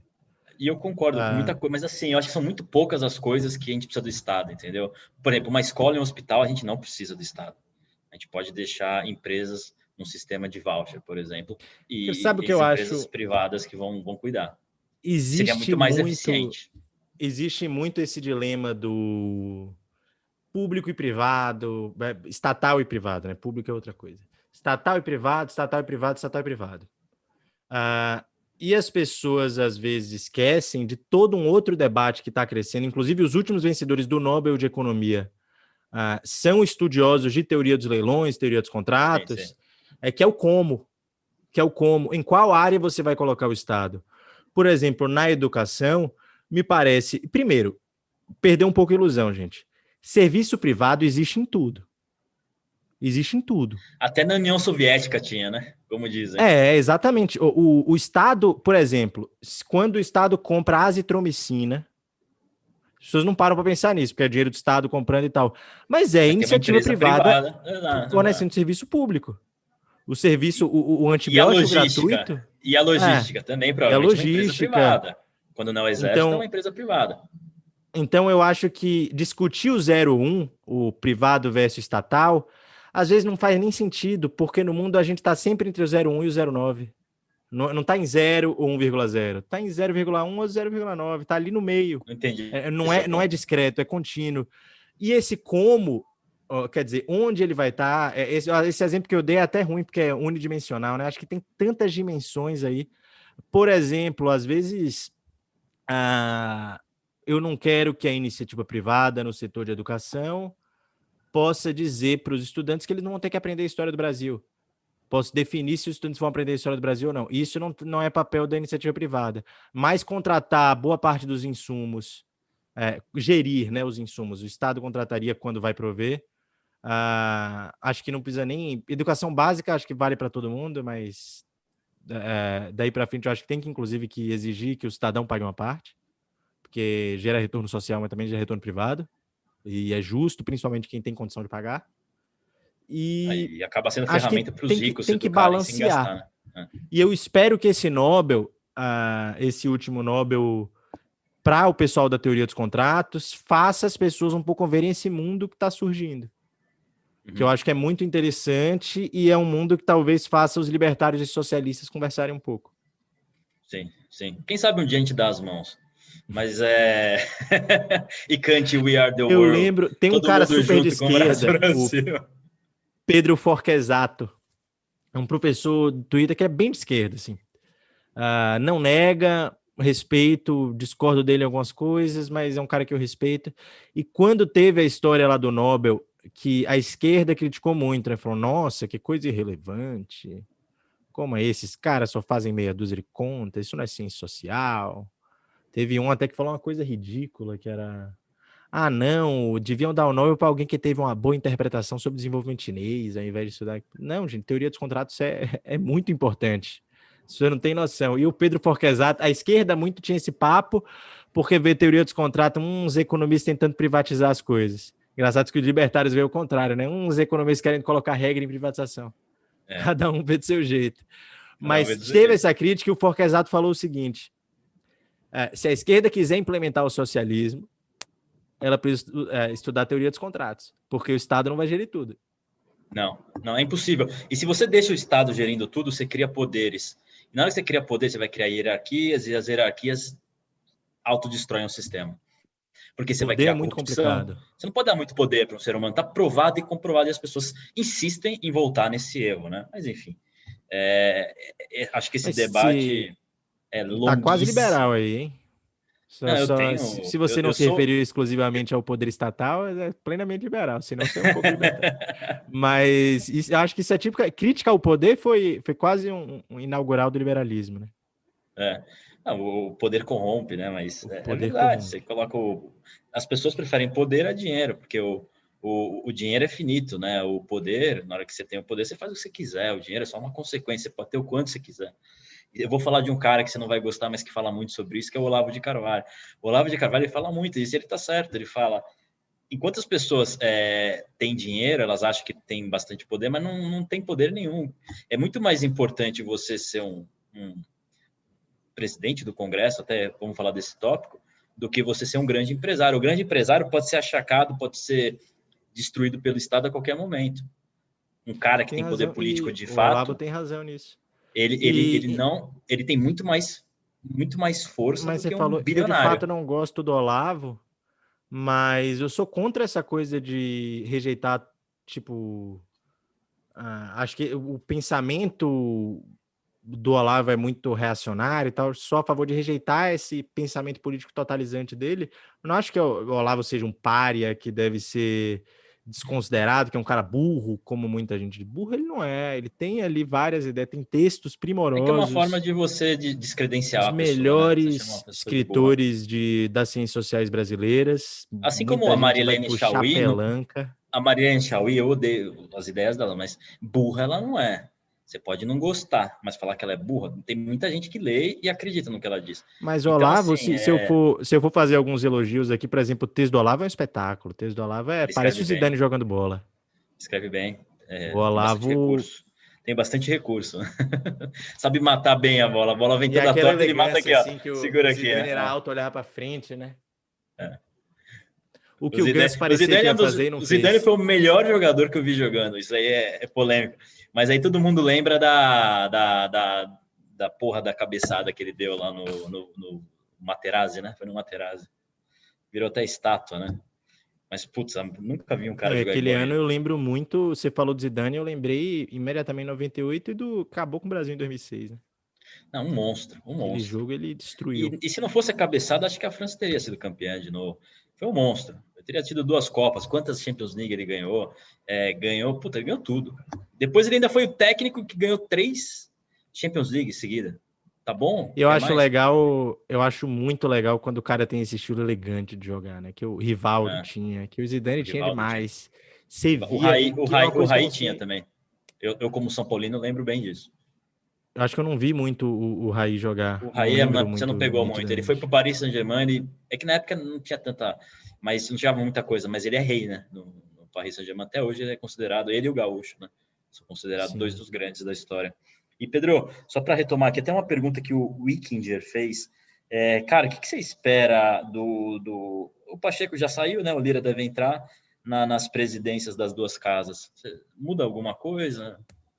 Muda, é... certamente muda. Mas de Mas novo, você achava que o Baleia crítica... tinha, tinha chance? Porque o Pacheco já era ele, né? Olha, desde dezembro que já estava se desenhando esse cenário. Não é Sim. novidade. Uh, eu, eu, imagino que você também acompanha, eu acompanho um pouco de perto o trabalho das consultorias, né? Tanto das consultorias como de algumas publicações políticas frequentes uh, do pessoal ali que fica fazendo esse tipo de análise. E todo mundo dava Lira favorito no virada de dezembro para janeiro. Uh, então não é novidade para ninguém a perspectiva de vitória do Lira E do Pacheco já tem também há algum tempo que, que, são, que é o favorito. Sim. Então, não vejo surpresa nisso. Ah, o discurso está muito vago. É bizarro o quanto se deixa que o discurso seja vago. Porque não é o Arthur Lira que quis que o, que o discurso dele fosse vago. É o jornalista, o supostamente profissional, que não é que nem esse povo de rede social que é de baixo nível. Eles são absolutamente profissionais. E eles chegam lá para o Arthur Lira e falam: E aí, Arthur Lira, reforma tributária? O Arthur Lira fala: Ótimo, tem que simplificar, amigão. Falei de reforma tributária com o Arthur Lira. Simplifica tudo. É, eu quero saber se ele quer PEC 45, se ele quer tributação do PIX, se ele quer CPMF, se ele acha que a neutralidade tributária é importante, se ele acha que tem que ter algum grau de diferenciação de alíquota, é, o que é que ele vai colocar em cada coisa de diferenciação de alíquota, qual vai ser o mecanismo de governança para não vir de novo a bagunça atual, onde cada produto tem uma alíquota. É isso tudo o que importa. Fazer uma reforma tributária não é importante. O importante é fazer com que o sistema seja neutro, fazer com que o sistema seja simples fazer com que o litígio judicial diminua. E isso não se pergunta. Não se per... O que a gente tem hoje é o Guedes dizendo que o Arthur Lira está alinhado com a proposta de reforma tributária dele. Que se for Pedro, o caso. Um eu vou no beiro rapidinho, continua aí que eu estou escutando, tá? Ah, Desculpa aí. Então vamos. Aqui é assim, tá? o Guedes é, tem, tem essa proposta de reforma tributária dele, que é inclusive um dos motivos que eu acho que com justiça eu implico com o Guedes, é porque essa, as ideias dele nesse campo são muito ruins, incluem, como eu já falei, a CPMF e a tributação do PIX. E o Guedes deu a entender que o Lira era um representante dessa agenda na eleição da Câmara. O próprio Lira não se manifestou em relação a isso. Eu acho que esse é talvez o, o assunto mais importante que a gente tem aí pauta. É, na reforma administrativa, você ia ter ali necessariamente um conflito entre a agenda do Guedes e os corpos de servidores públicos, e talvez alguém mais próximo do Guedes pudesse ali fazer uma coisa que o Baleia Rossi não faria, mas também não acredito que, que daria uma grande diferença. Quando a gente vai olhar a, a diferença entre os dois, inclusive é muito interessante porque Ontem na Globo News, os jornalistas da, Globo News perguntaram para o Baleia e para Lira, falaram, pô, e aí, é, vamos...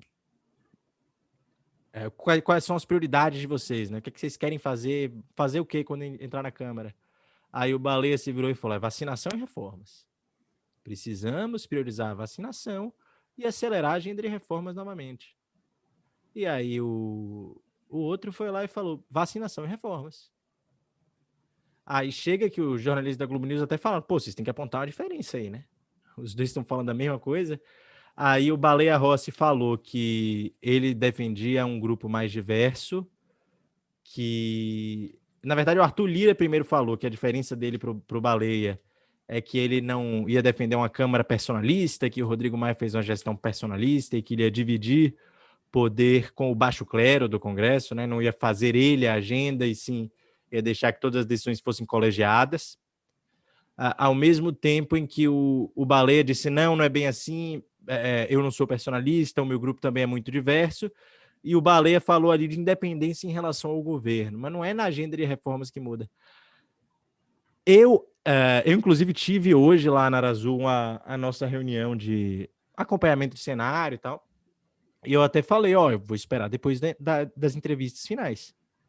Porque nas entrevistas pós-vitória, talvez os caras já deem uma sinalização do que é a agenda das próximas semanas e a gente consegue fazer uma análise mais precisa do curto prazo.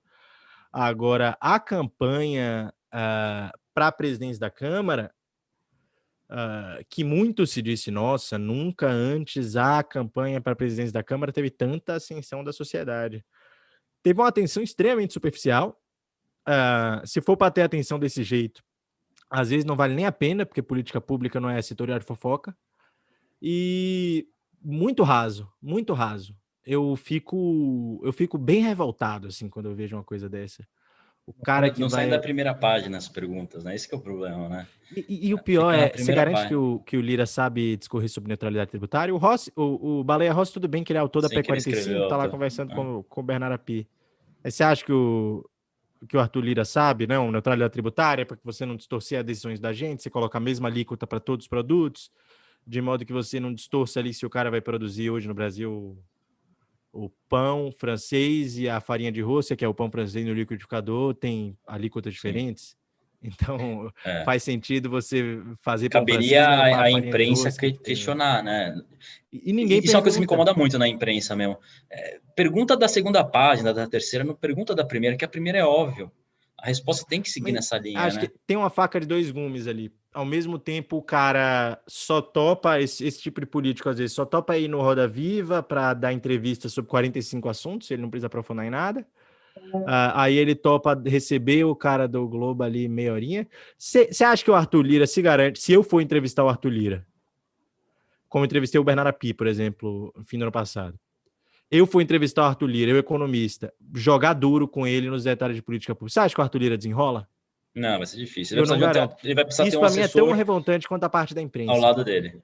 A imprensa, a audiência da imprensa, Aliás, acho que a audiência deveria ser estimulada. Essa audiência é menos culpada porque cabe à imprensa, porque é, é essa coisa. Você quer dizer que é diferente de rede social? Então você não faça clickbait, você respeite o leitor, você faça o leitor ser melhor, porque você é jornalista profissional. Hum. Esses que fazem isso, eu tenho um imenso respeito.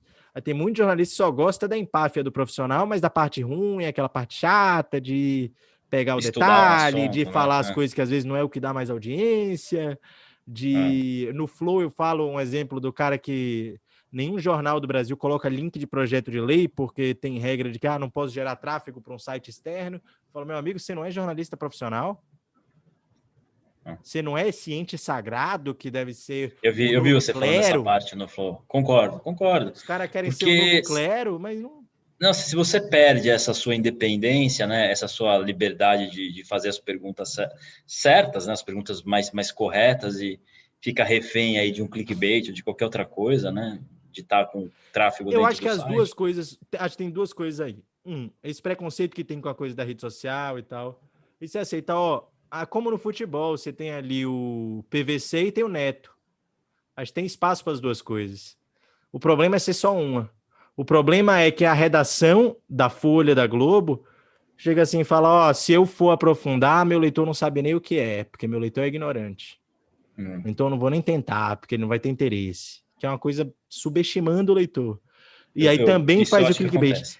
Cai em. É, é, e, e aí o que eu acho que o problema é: ou você tem a empáfia do jornalista profissional e age como jornalista profissional em 100% do seu trabalho, e trata o leitor cidadão como o seu grande chefe, como a sua grande prioridade, e você vai colocar o link do projeto de lei para o cara poder ler com os próprios olhos dele, porque todo mundo hoje sabe clicar em link e, e, e sabe dar uma olhada nessas coisas. Você vai é, fazer o que eu fiz agora de puxar o assunto difícil, mesmo que não dê audiência, mesmo que às vezes seu editor fale, pô, não vai dar audiência, mas é relevante para a sociedade quando eu vou falar para os caras de rede social que eu sou diferente deles, que eu tenho direito de fazer um fact-checking deles e até tirá-los de circulação das redes sociais porque eu sou jornalista profissional, tem que agir como jornalista profissional. Você não pode querer o bem bom de cada lado. Você não pode querer moldar o seu programa para audiência e aí depois, na hora que vai ter que, que vai ter a hierarquização da coisa, você quer ficar acima da rede social porque você é profissional. Você faz uma coisa, você faz outra. Concordo, concordo, Pedro. E é um problema, né? E as, acho que a, a, mídia velha, né? A grande imprensa, ela sofre disso e tem um desafio grande aí para fazer isso, para melhorar, né? Porque eu vi você falando da Gazeta do Povo. Eu, eu admiro Gazeta do Povo, Jovem Pan, esses veículos que dão uma pluralidade de ideia. Acho que falta isso em alguns veículos. Muitos, na verdade. Os principais Gazeta acho que não existe mais. A Gazeta do Povo e a Jovem Pan, eu acho que elas têm sucesso porque dão vozes para todos os lados. E, e, e, você vê, né? E, e são taxados como de, de extrema direita porque dão vozes para todos lá. Tem desde gente de esquerda, gente de direita, mas enfim, eu acho que isso é premiado. Eu acho que o livre mercado vai premiar esse tipo de. de, a Gazeta mídia. eu não acredito ser um jornal de extrema direita, mas a Gazeta tem uma coisa interessante. Não, mas é chamado, Inclusive, respeito muito porque eu nunca fui conservador. Lá, né? Eu mas é nunca é fui. Que o Constantino não, o Constantino eu já acho que está mais próximo ali da, do extreminho, mas o editorial é diferente do Constantino.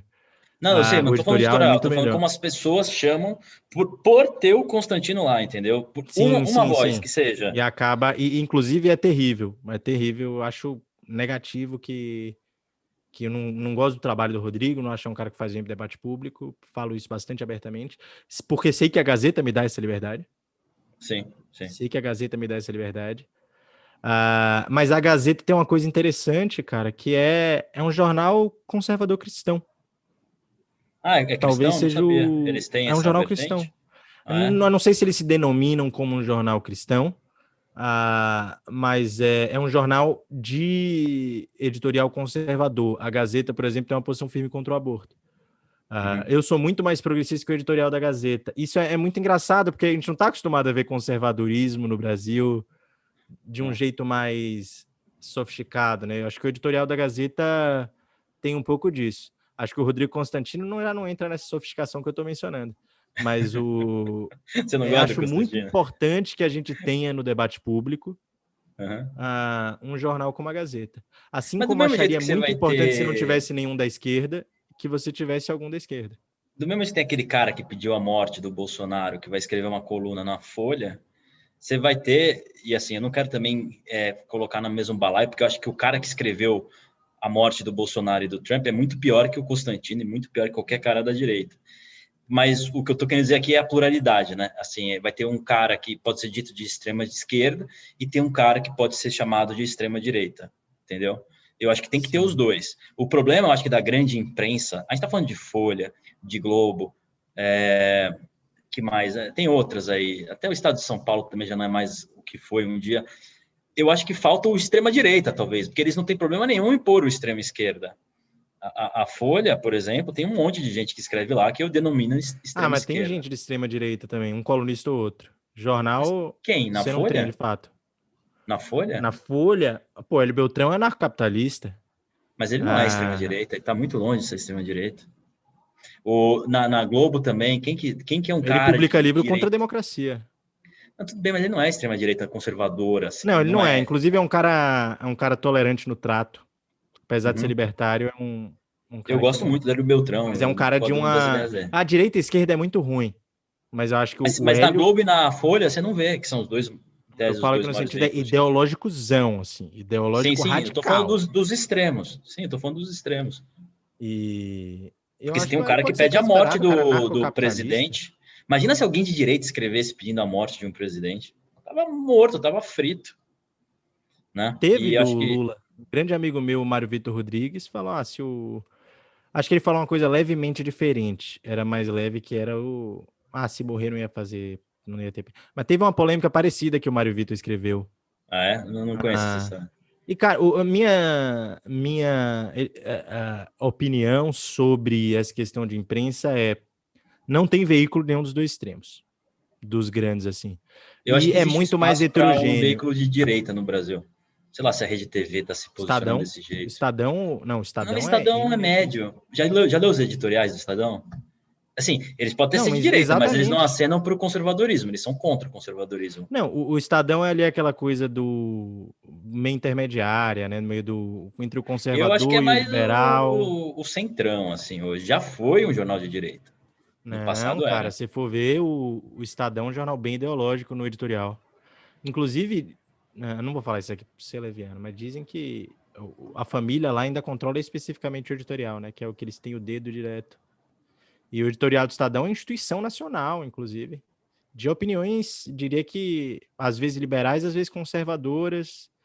Mas o Estadão, por exemplo, é um jornal que eu posso falar que o Estadão faz críticas pesadas ao Bolsonaro, mas é, é, impressionante. O Estadão cita o Lula necessariamente, né? Não consegue falar mal de um sem falar mal do outro também, para passar aquela imagem. O Estadão é bem direito, assim. É que, assim, é que eu, eu acho que o é... Bolsonaro deu uma bagunçada no, no espectro. Eu classificaria o Estadão como direita. Deixa eu ver, eu diria que a Folha uh, é, é, muito heterogênea, muito heterogênea. Mas não tem uma pessoa de, pega de, de, conservadora na Folha, Pedro. Não tem uma conservadora escrevendo na, na, Folha. A Folha é um grupo grande, tem um UOL, ah, tem diversos é canais. É você não me consegue dizer uma pessoa. Que... Na Globo também, você não consegue falar um conservador que escreve para o Globo. Pra, pra, ou na e Rede a Globo, Folha, o, o editorial é diferente da redação da Folha, que aí já eu não sei nem qual palavra eu uso para comparar esses dois com a redação do UOL, que aí estamos entrando em drogas pesadas. Mas, Mas o, UOL, o UOL tá mais preocupado com o Big Brother hoje em dia.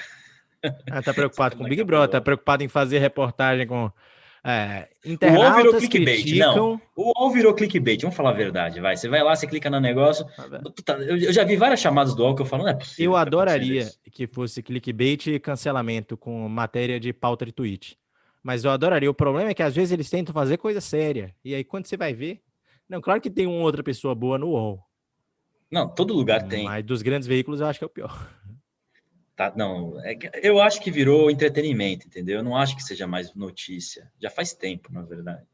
Eu acho que é clickbait. Então vai ser Big Brother e vão falar do Bolsonaro e vão sempre levar para uma vertente que vai ser clickbait. Bolsonaro fala, mesmo que seja um trecho fora de lugar, que daí as pessoas vão clicar, entendeu? É, vai, vai, ter que ser, ter sempre um viés de fazer as pessoas clicarem.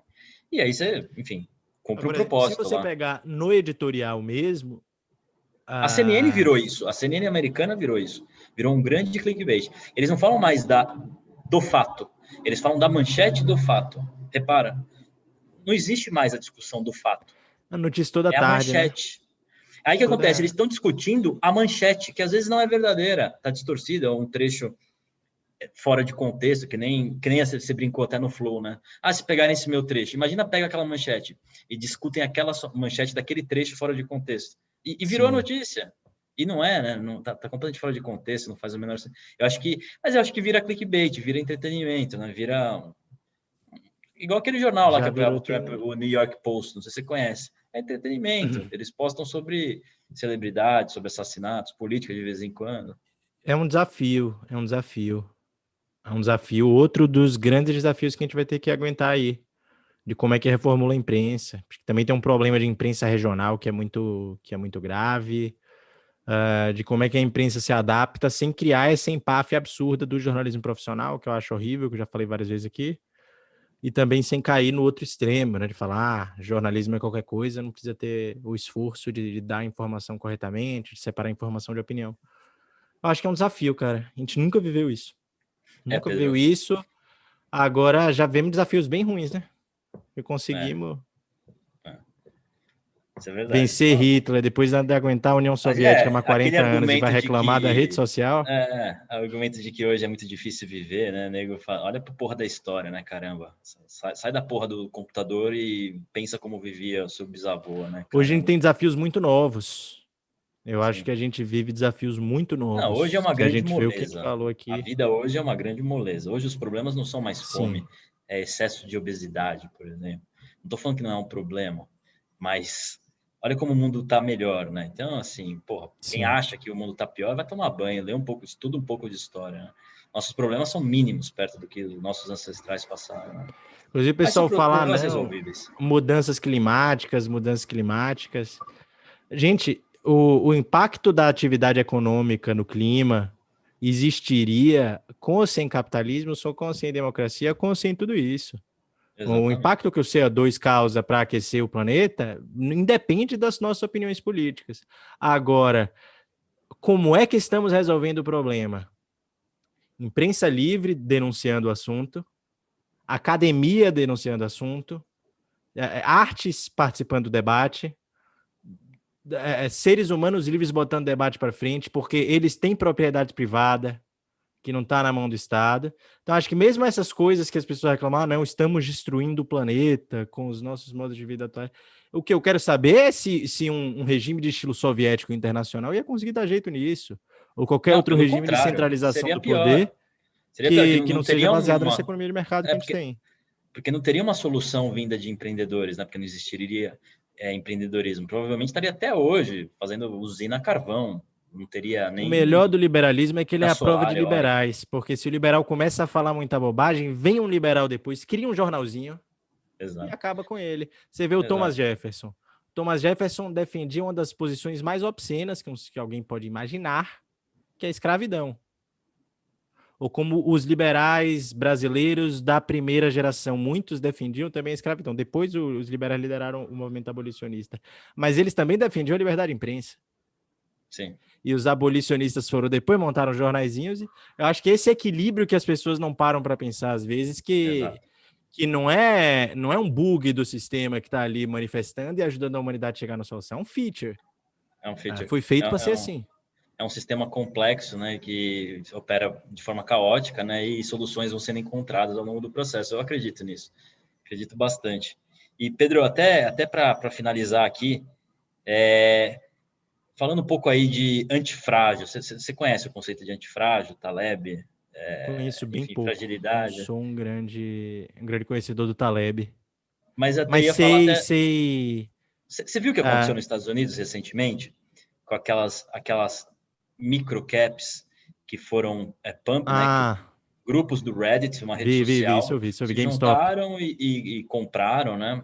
É, de forma organizada, porque viram que tinha muita gente short, fundos shorts, tinha uma ação que tinha 150% de short, e falaram, vamos estopar esses caras, o short squeeze, então o cara tem que entrar comprando e o papel explode, né? Fizeram isso com a, com a GameStop e com a MC, empresas americanas.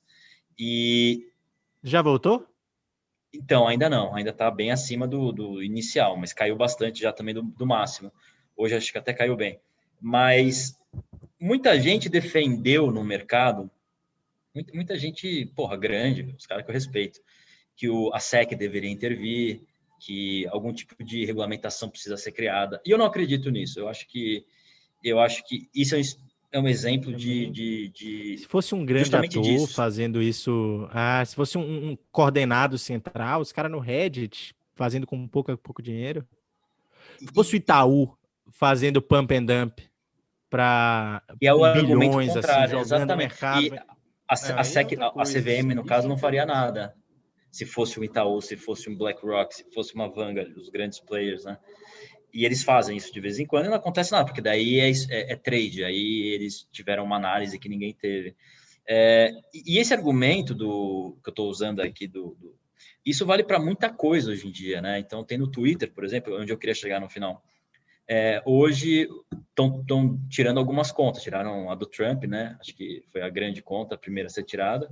E muitos, muitas pessoas da direita saem, são tirados, né, por qualquer tipo de motivo, né? Se você for ler lá os termos de uso, se você escrever uma palavra, eu poderia ter sido tirado já mil vezes, ter escrito merda, sei lá, qualquer coisa. Esse meu vídeo pode ser tirado do ar porque tem um monte de palavrão. Então, motivo é só você achar, você sempre vai achar um motivo. Mas esse conceito de antifrágil sempre fica na minha cabeça, porque algo que você tenta tirar das pessoas, algo que você tenta esconder das pessoas, sempre volta mais forte. Esse grupo do Reddit, é, o cara abriu conta no Twitter e abriu outro grupo no Reddit que foi, foi, foi fechado primeiro, já está com 7 milhões de pessoas. Tinha bem menos. Então, é, é disso que eu queria falar do conceito de antifrágil. Você acredita nisso? Você acha que. Eu acho que a eleição do Trump e do Bolsonaro teve muito a ver com o antifrágil. A imprensa tentando esconder, e, e eu acho que muita coisa hoje em dia vai nessa esteira. Você é, é proibido de fazer aquilo. Quanto mais você proíbe, sabe aquele negócio que a mãe e o pai faziam quando você era criança? Te proibiam? E quando te proíbem, você quer mais o negócio. É, acho que faz Cara, parte da natureza o... do ser humano. Eu acho que sempre existiu. A esquerda está absolutamente perdida por um motivo. Sempre existiu o sentimento anti-elitista. Uh, sempre existiu. Inclusive porque acho que se, se existem hoje injustiças a favor da elite no Brasil, uma democracia nos Estados Unidos, uma democracia mais consolidada que já tivemos, imagine no passado. Ah, agora, acontece uma coisa interessante, a esquerda sempre se utilizou desse anti-elitismo, inclusive das bases é, é, que deram é, a eleição para o, o, Trump, ali o, o, aquele branco, sem diploma universitário, que mora no interior, trabalha numa indústriazinha e tal. Esse cara já votou na esquerda no passado. E o anti-elitismo desse cara, a revolta que ele tem contra as elites, virou antiprogressismo. Em certa parte, que isso é um fenômeno muito interessante que a gente está vendo no mundo. Eu, eu li um livro, era um cara que trabalhava até na CIA, e que ele e que ele comentava como a gente vive uma crise de desintermediação. Uh, isso acontece, inclusive, no mercado financeiro, gera ganhos de eficiência e tal. Uh, mas existem também outros tipos de intermediação, por exemplo, no acesso ao conhecimento, no acesso a ideias, que a gente está tá quebrando. E, e, a reação que a sociedade vai ter a essa novidade vai ser necessariamente nova, e é uma coisa até que eu não imaginava. Uh, então, você tem ali alguns elementos que se juntaram para fazer com que não só o, o antielitismo virasse antiprogressismo, mas que também o conservadorismo, que ali nos anos 50, 60, 70 era o padrão da sociedade, uh, hoje acho que o padrão da sociedade ainda é aquela coisa mais moderada, ainda tem, claro, muito.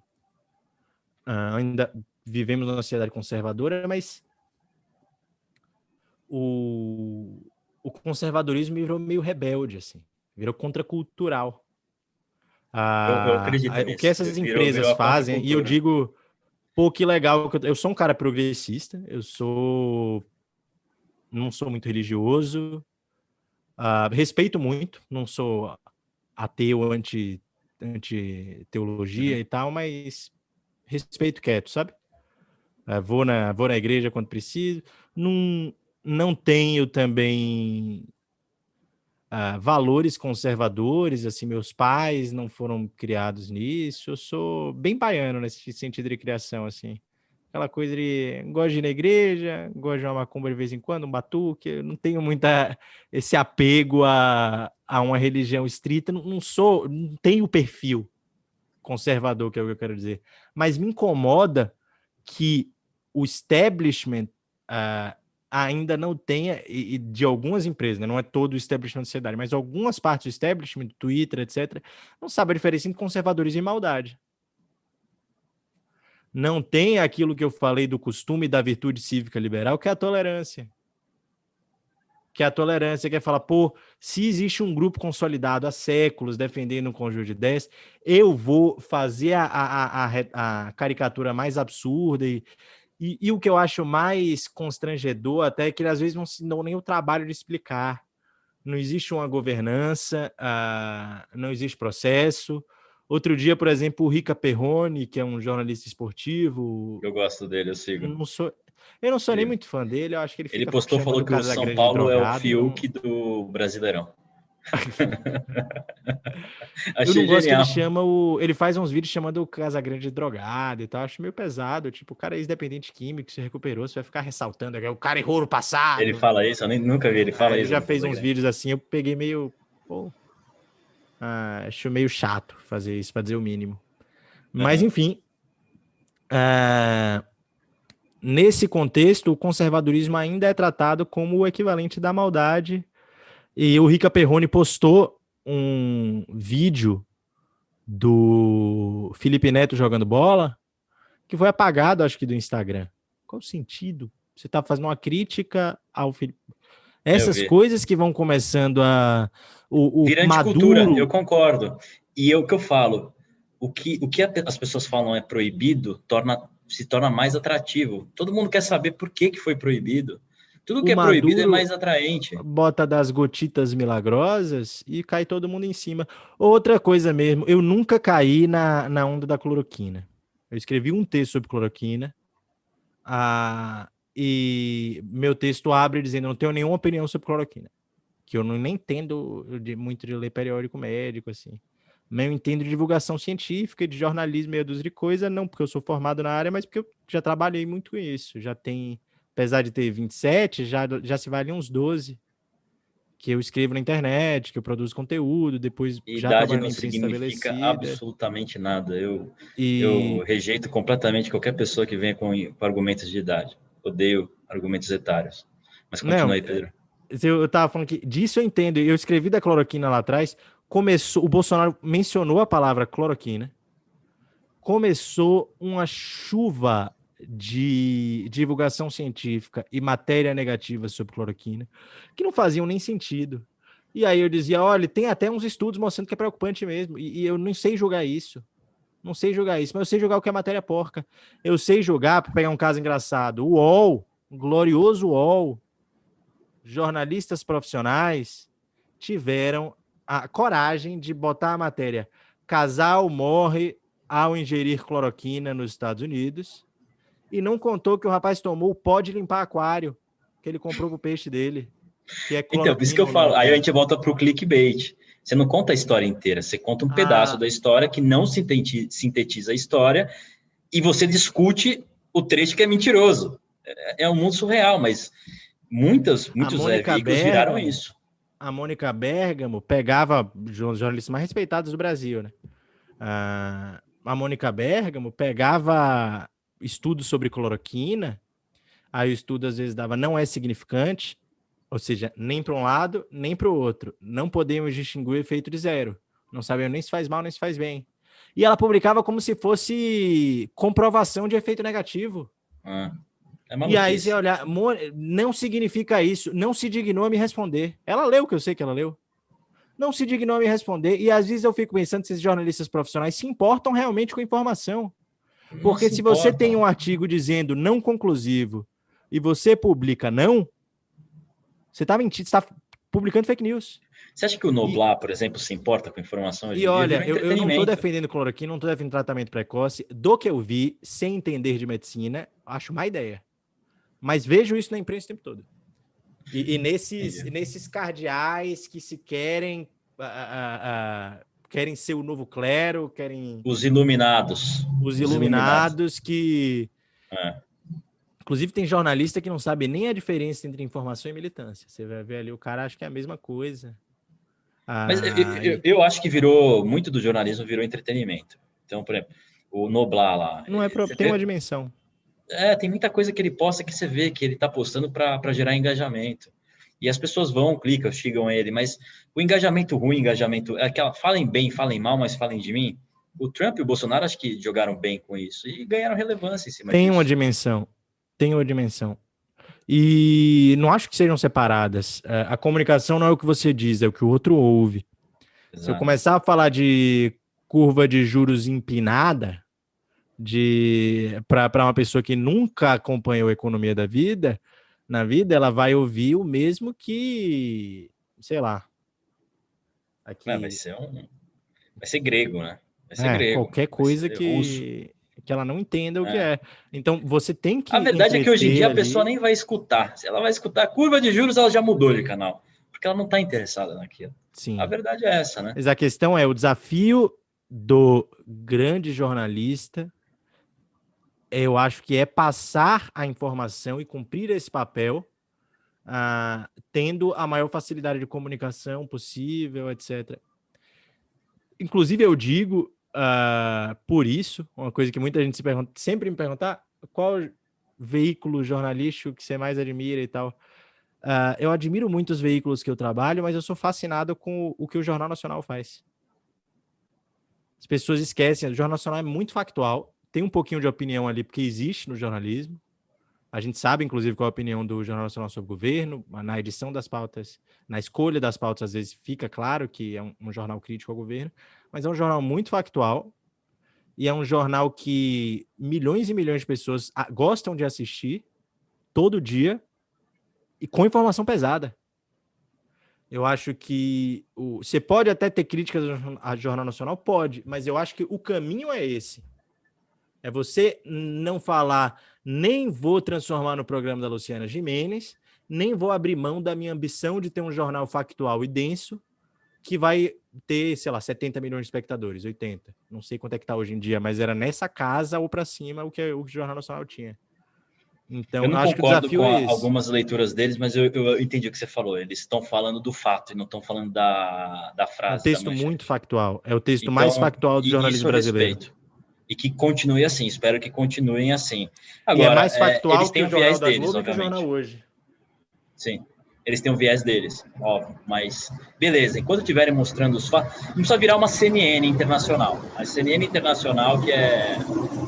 Pedro, não quero ficar tomando mais o seu tempo aqui. Eu nem vi que oração, a conversa estava boa. Cara, 8h20, tá boa a conversa. Vamos marcar uma futura para a gente ver como tá andando aí a, a gestão Lira e, e a gestão Pacheco, né? Provavelmente, da, das casas. É, quero agradecer, agradecer a todo mundo que, que assistiu aqui com a gente. O Pedro é muito versado em política. É, Pedro, onde que o pessoal pode acompanhar? Na Gazeta do Povo? Gazeta do Povo, Infomoney. Uh, eu uso bastante o Twitter como principal rede social e preciso ir para o YouTube. Talvez eu pegue Começa. umas aulas com você. Você, não, você é amigo preciso... do Joel. Você não é amigo do Joel? Do Joel Sou amigo é. do Joel. Comprei recentemente um, um microfone legal para começar a fazer. Esse microfone aqui já é fruto do. Pede umas ajudas para ele. Ele tá versado, pô. Ele tá sabendo bem. Tá lá com a lá nas tretas. Lá. É. Aprendeu uma coisa ou outra lá, né? Com certeza. Então, é bom. Pede umas ajudas para ele. Tem, mas... tem que fazer. O Joel já tem uns dois, três anos de YouTube. Demorei para entrar nesse.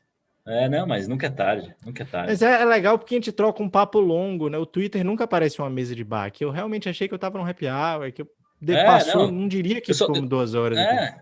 se deixar dá para ficar três horas. Amanhã eu vou ter um, um, primeiro episódio em inglês com um analista político e de que relaciona política com mercados é, lá dos Estados Unidos, um cara foda, gosto dele. E para você ver que é o, o anti-Twitter, justamente por a gente ter duas horas aqui, poder estender, poder completar raciocínio, a gente não teve aquela coisa do Twitter que é ter que condensar, acabar soando ofensivo, e a gente discordou de coisa pra caramba, que várias coisas Exato. que eu falei A, você falou B, e a gente teve uma, um, uma, um fluxo sem agressividade, sem nada é. próximo disso, que no Twitter não existe.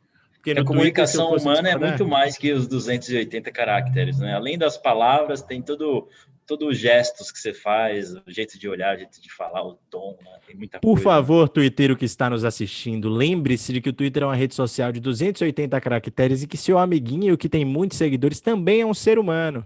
Então, se você Exato. vai atrás do nome da mãe dele, colocar a foto da mãe dele e, e acha que está fazendo qualquer coisa razoável, quando você vai atrás de vida pessoal, Uh, quando você fica fazendo fofoca, quando você fica sendo agressivo, criticar no mérito é diferente de ser agressivo gratuitamente. Uh, quando você faz isso tudo, você está contribuindo para o emburrecimento da sociedade. Você está fazendo mal a você, que você vai virar uma pessoa pior. Então você vai me irritar ali por alguns minutos, vai, vai sim. Eu me irrito, já, já me irritei bastante com essas coisas que escreve no Twitter, mas vai passar. O, a, o vazar, ruim que ficou em você vai ser mais difícil de desencrustar. É. Lembre sempre do, do antifrágil. Nunca, nunca fique bloqueando. Deixe as pessoas falarem merda. Não sei que a pessoa te ameace, obviamente, seja algo penal, né? Mas lembre sempre do antifrágil. Deixe as pessoas e qualquer. Falem bem, falem mal, falem de mim e vida que segue. Pedro, obrigado, valeu, valeu pelas análises aí. Convido todo mundo a seguir o Pedro aí, o Twitter. Seu Twitter está marcado aqui no vídeo. Quem quiser, pega, é. segue aí embaixo. Pessoal, temos bastante episódio essa semana. Obrigado a todo mundo. Quem está vendo aí mais tarde, depois, valeu. Avião passando aqui, assim mesmo. Pedro, valeu. Quando estiver em São Paulo, oh, Valeu, aí, cara. Prazer te conhecer. Vamos. Pessoalmente. Vamos falar pessoalmente. A gente era colega da Infomani e nunca tinha batido um papo assim. Exato, exato. A Lara tá me cobrando. Já tinha participado de algum podcast, produzir. alguma coisa? Não, não. não Lara, se estiver vendo, me assim. chama aí para os podcasts. Que o texto eu tô devendo pra caralho. Ela te cobra uns textos também ou não? Cobra, cobra. É a Lara também que edita os seus? A Lara que edita é, os meus. É. Bom, Pedro, valeu. Valeu, pessoal. Boa noite. Ó, valeu. Episódio 10 da Podcast. Tchau, tchau, pessoal.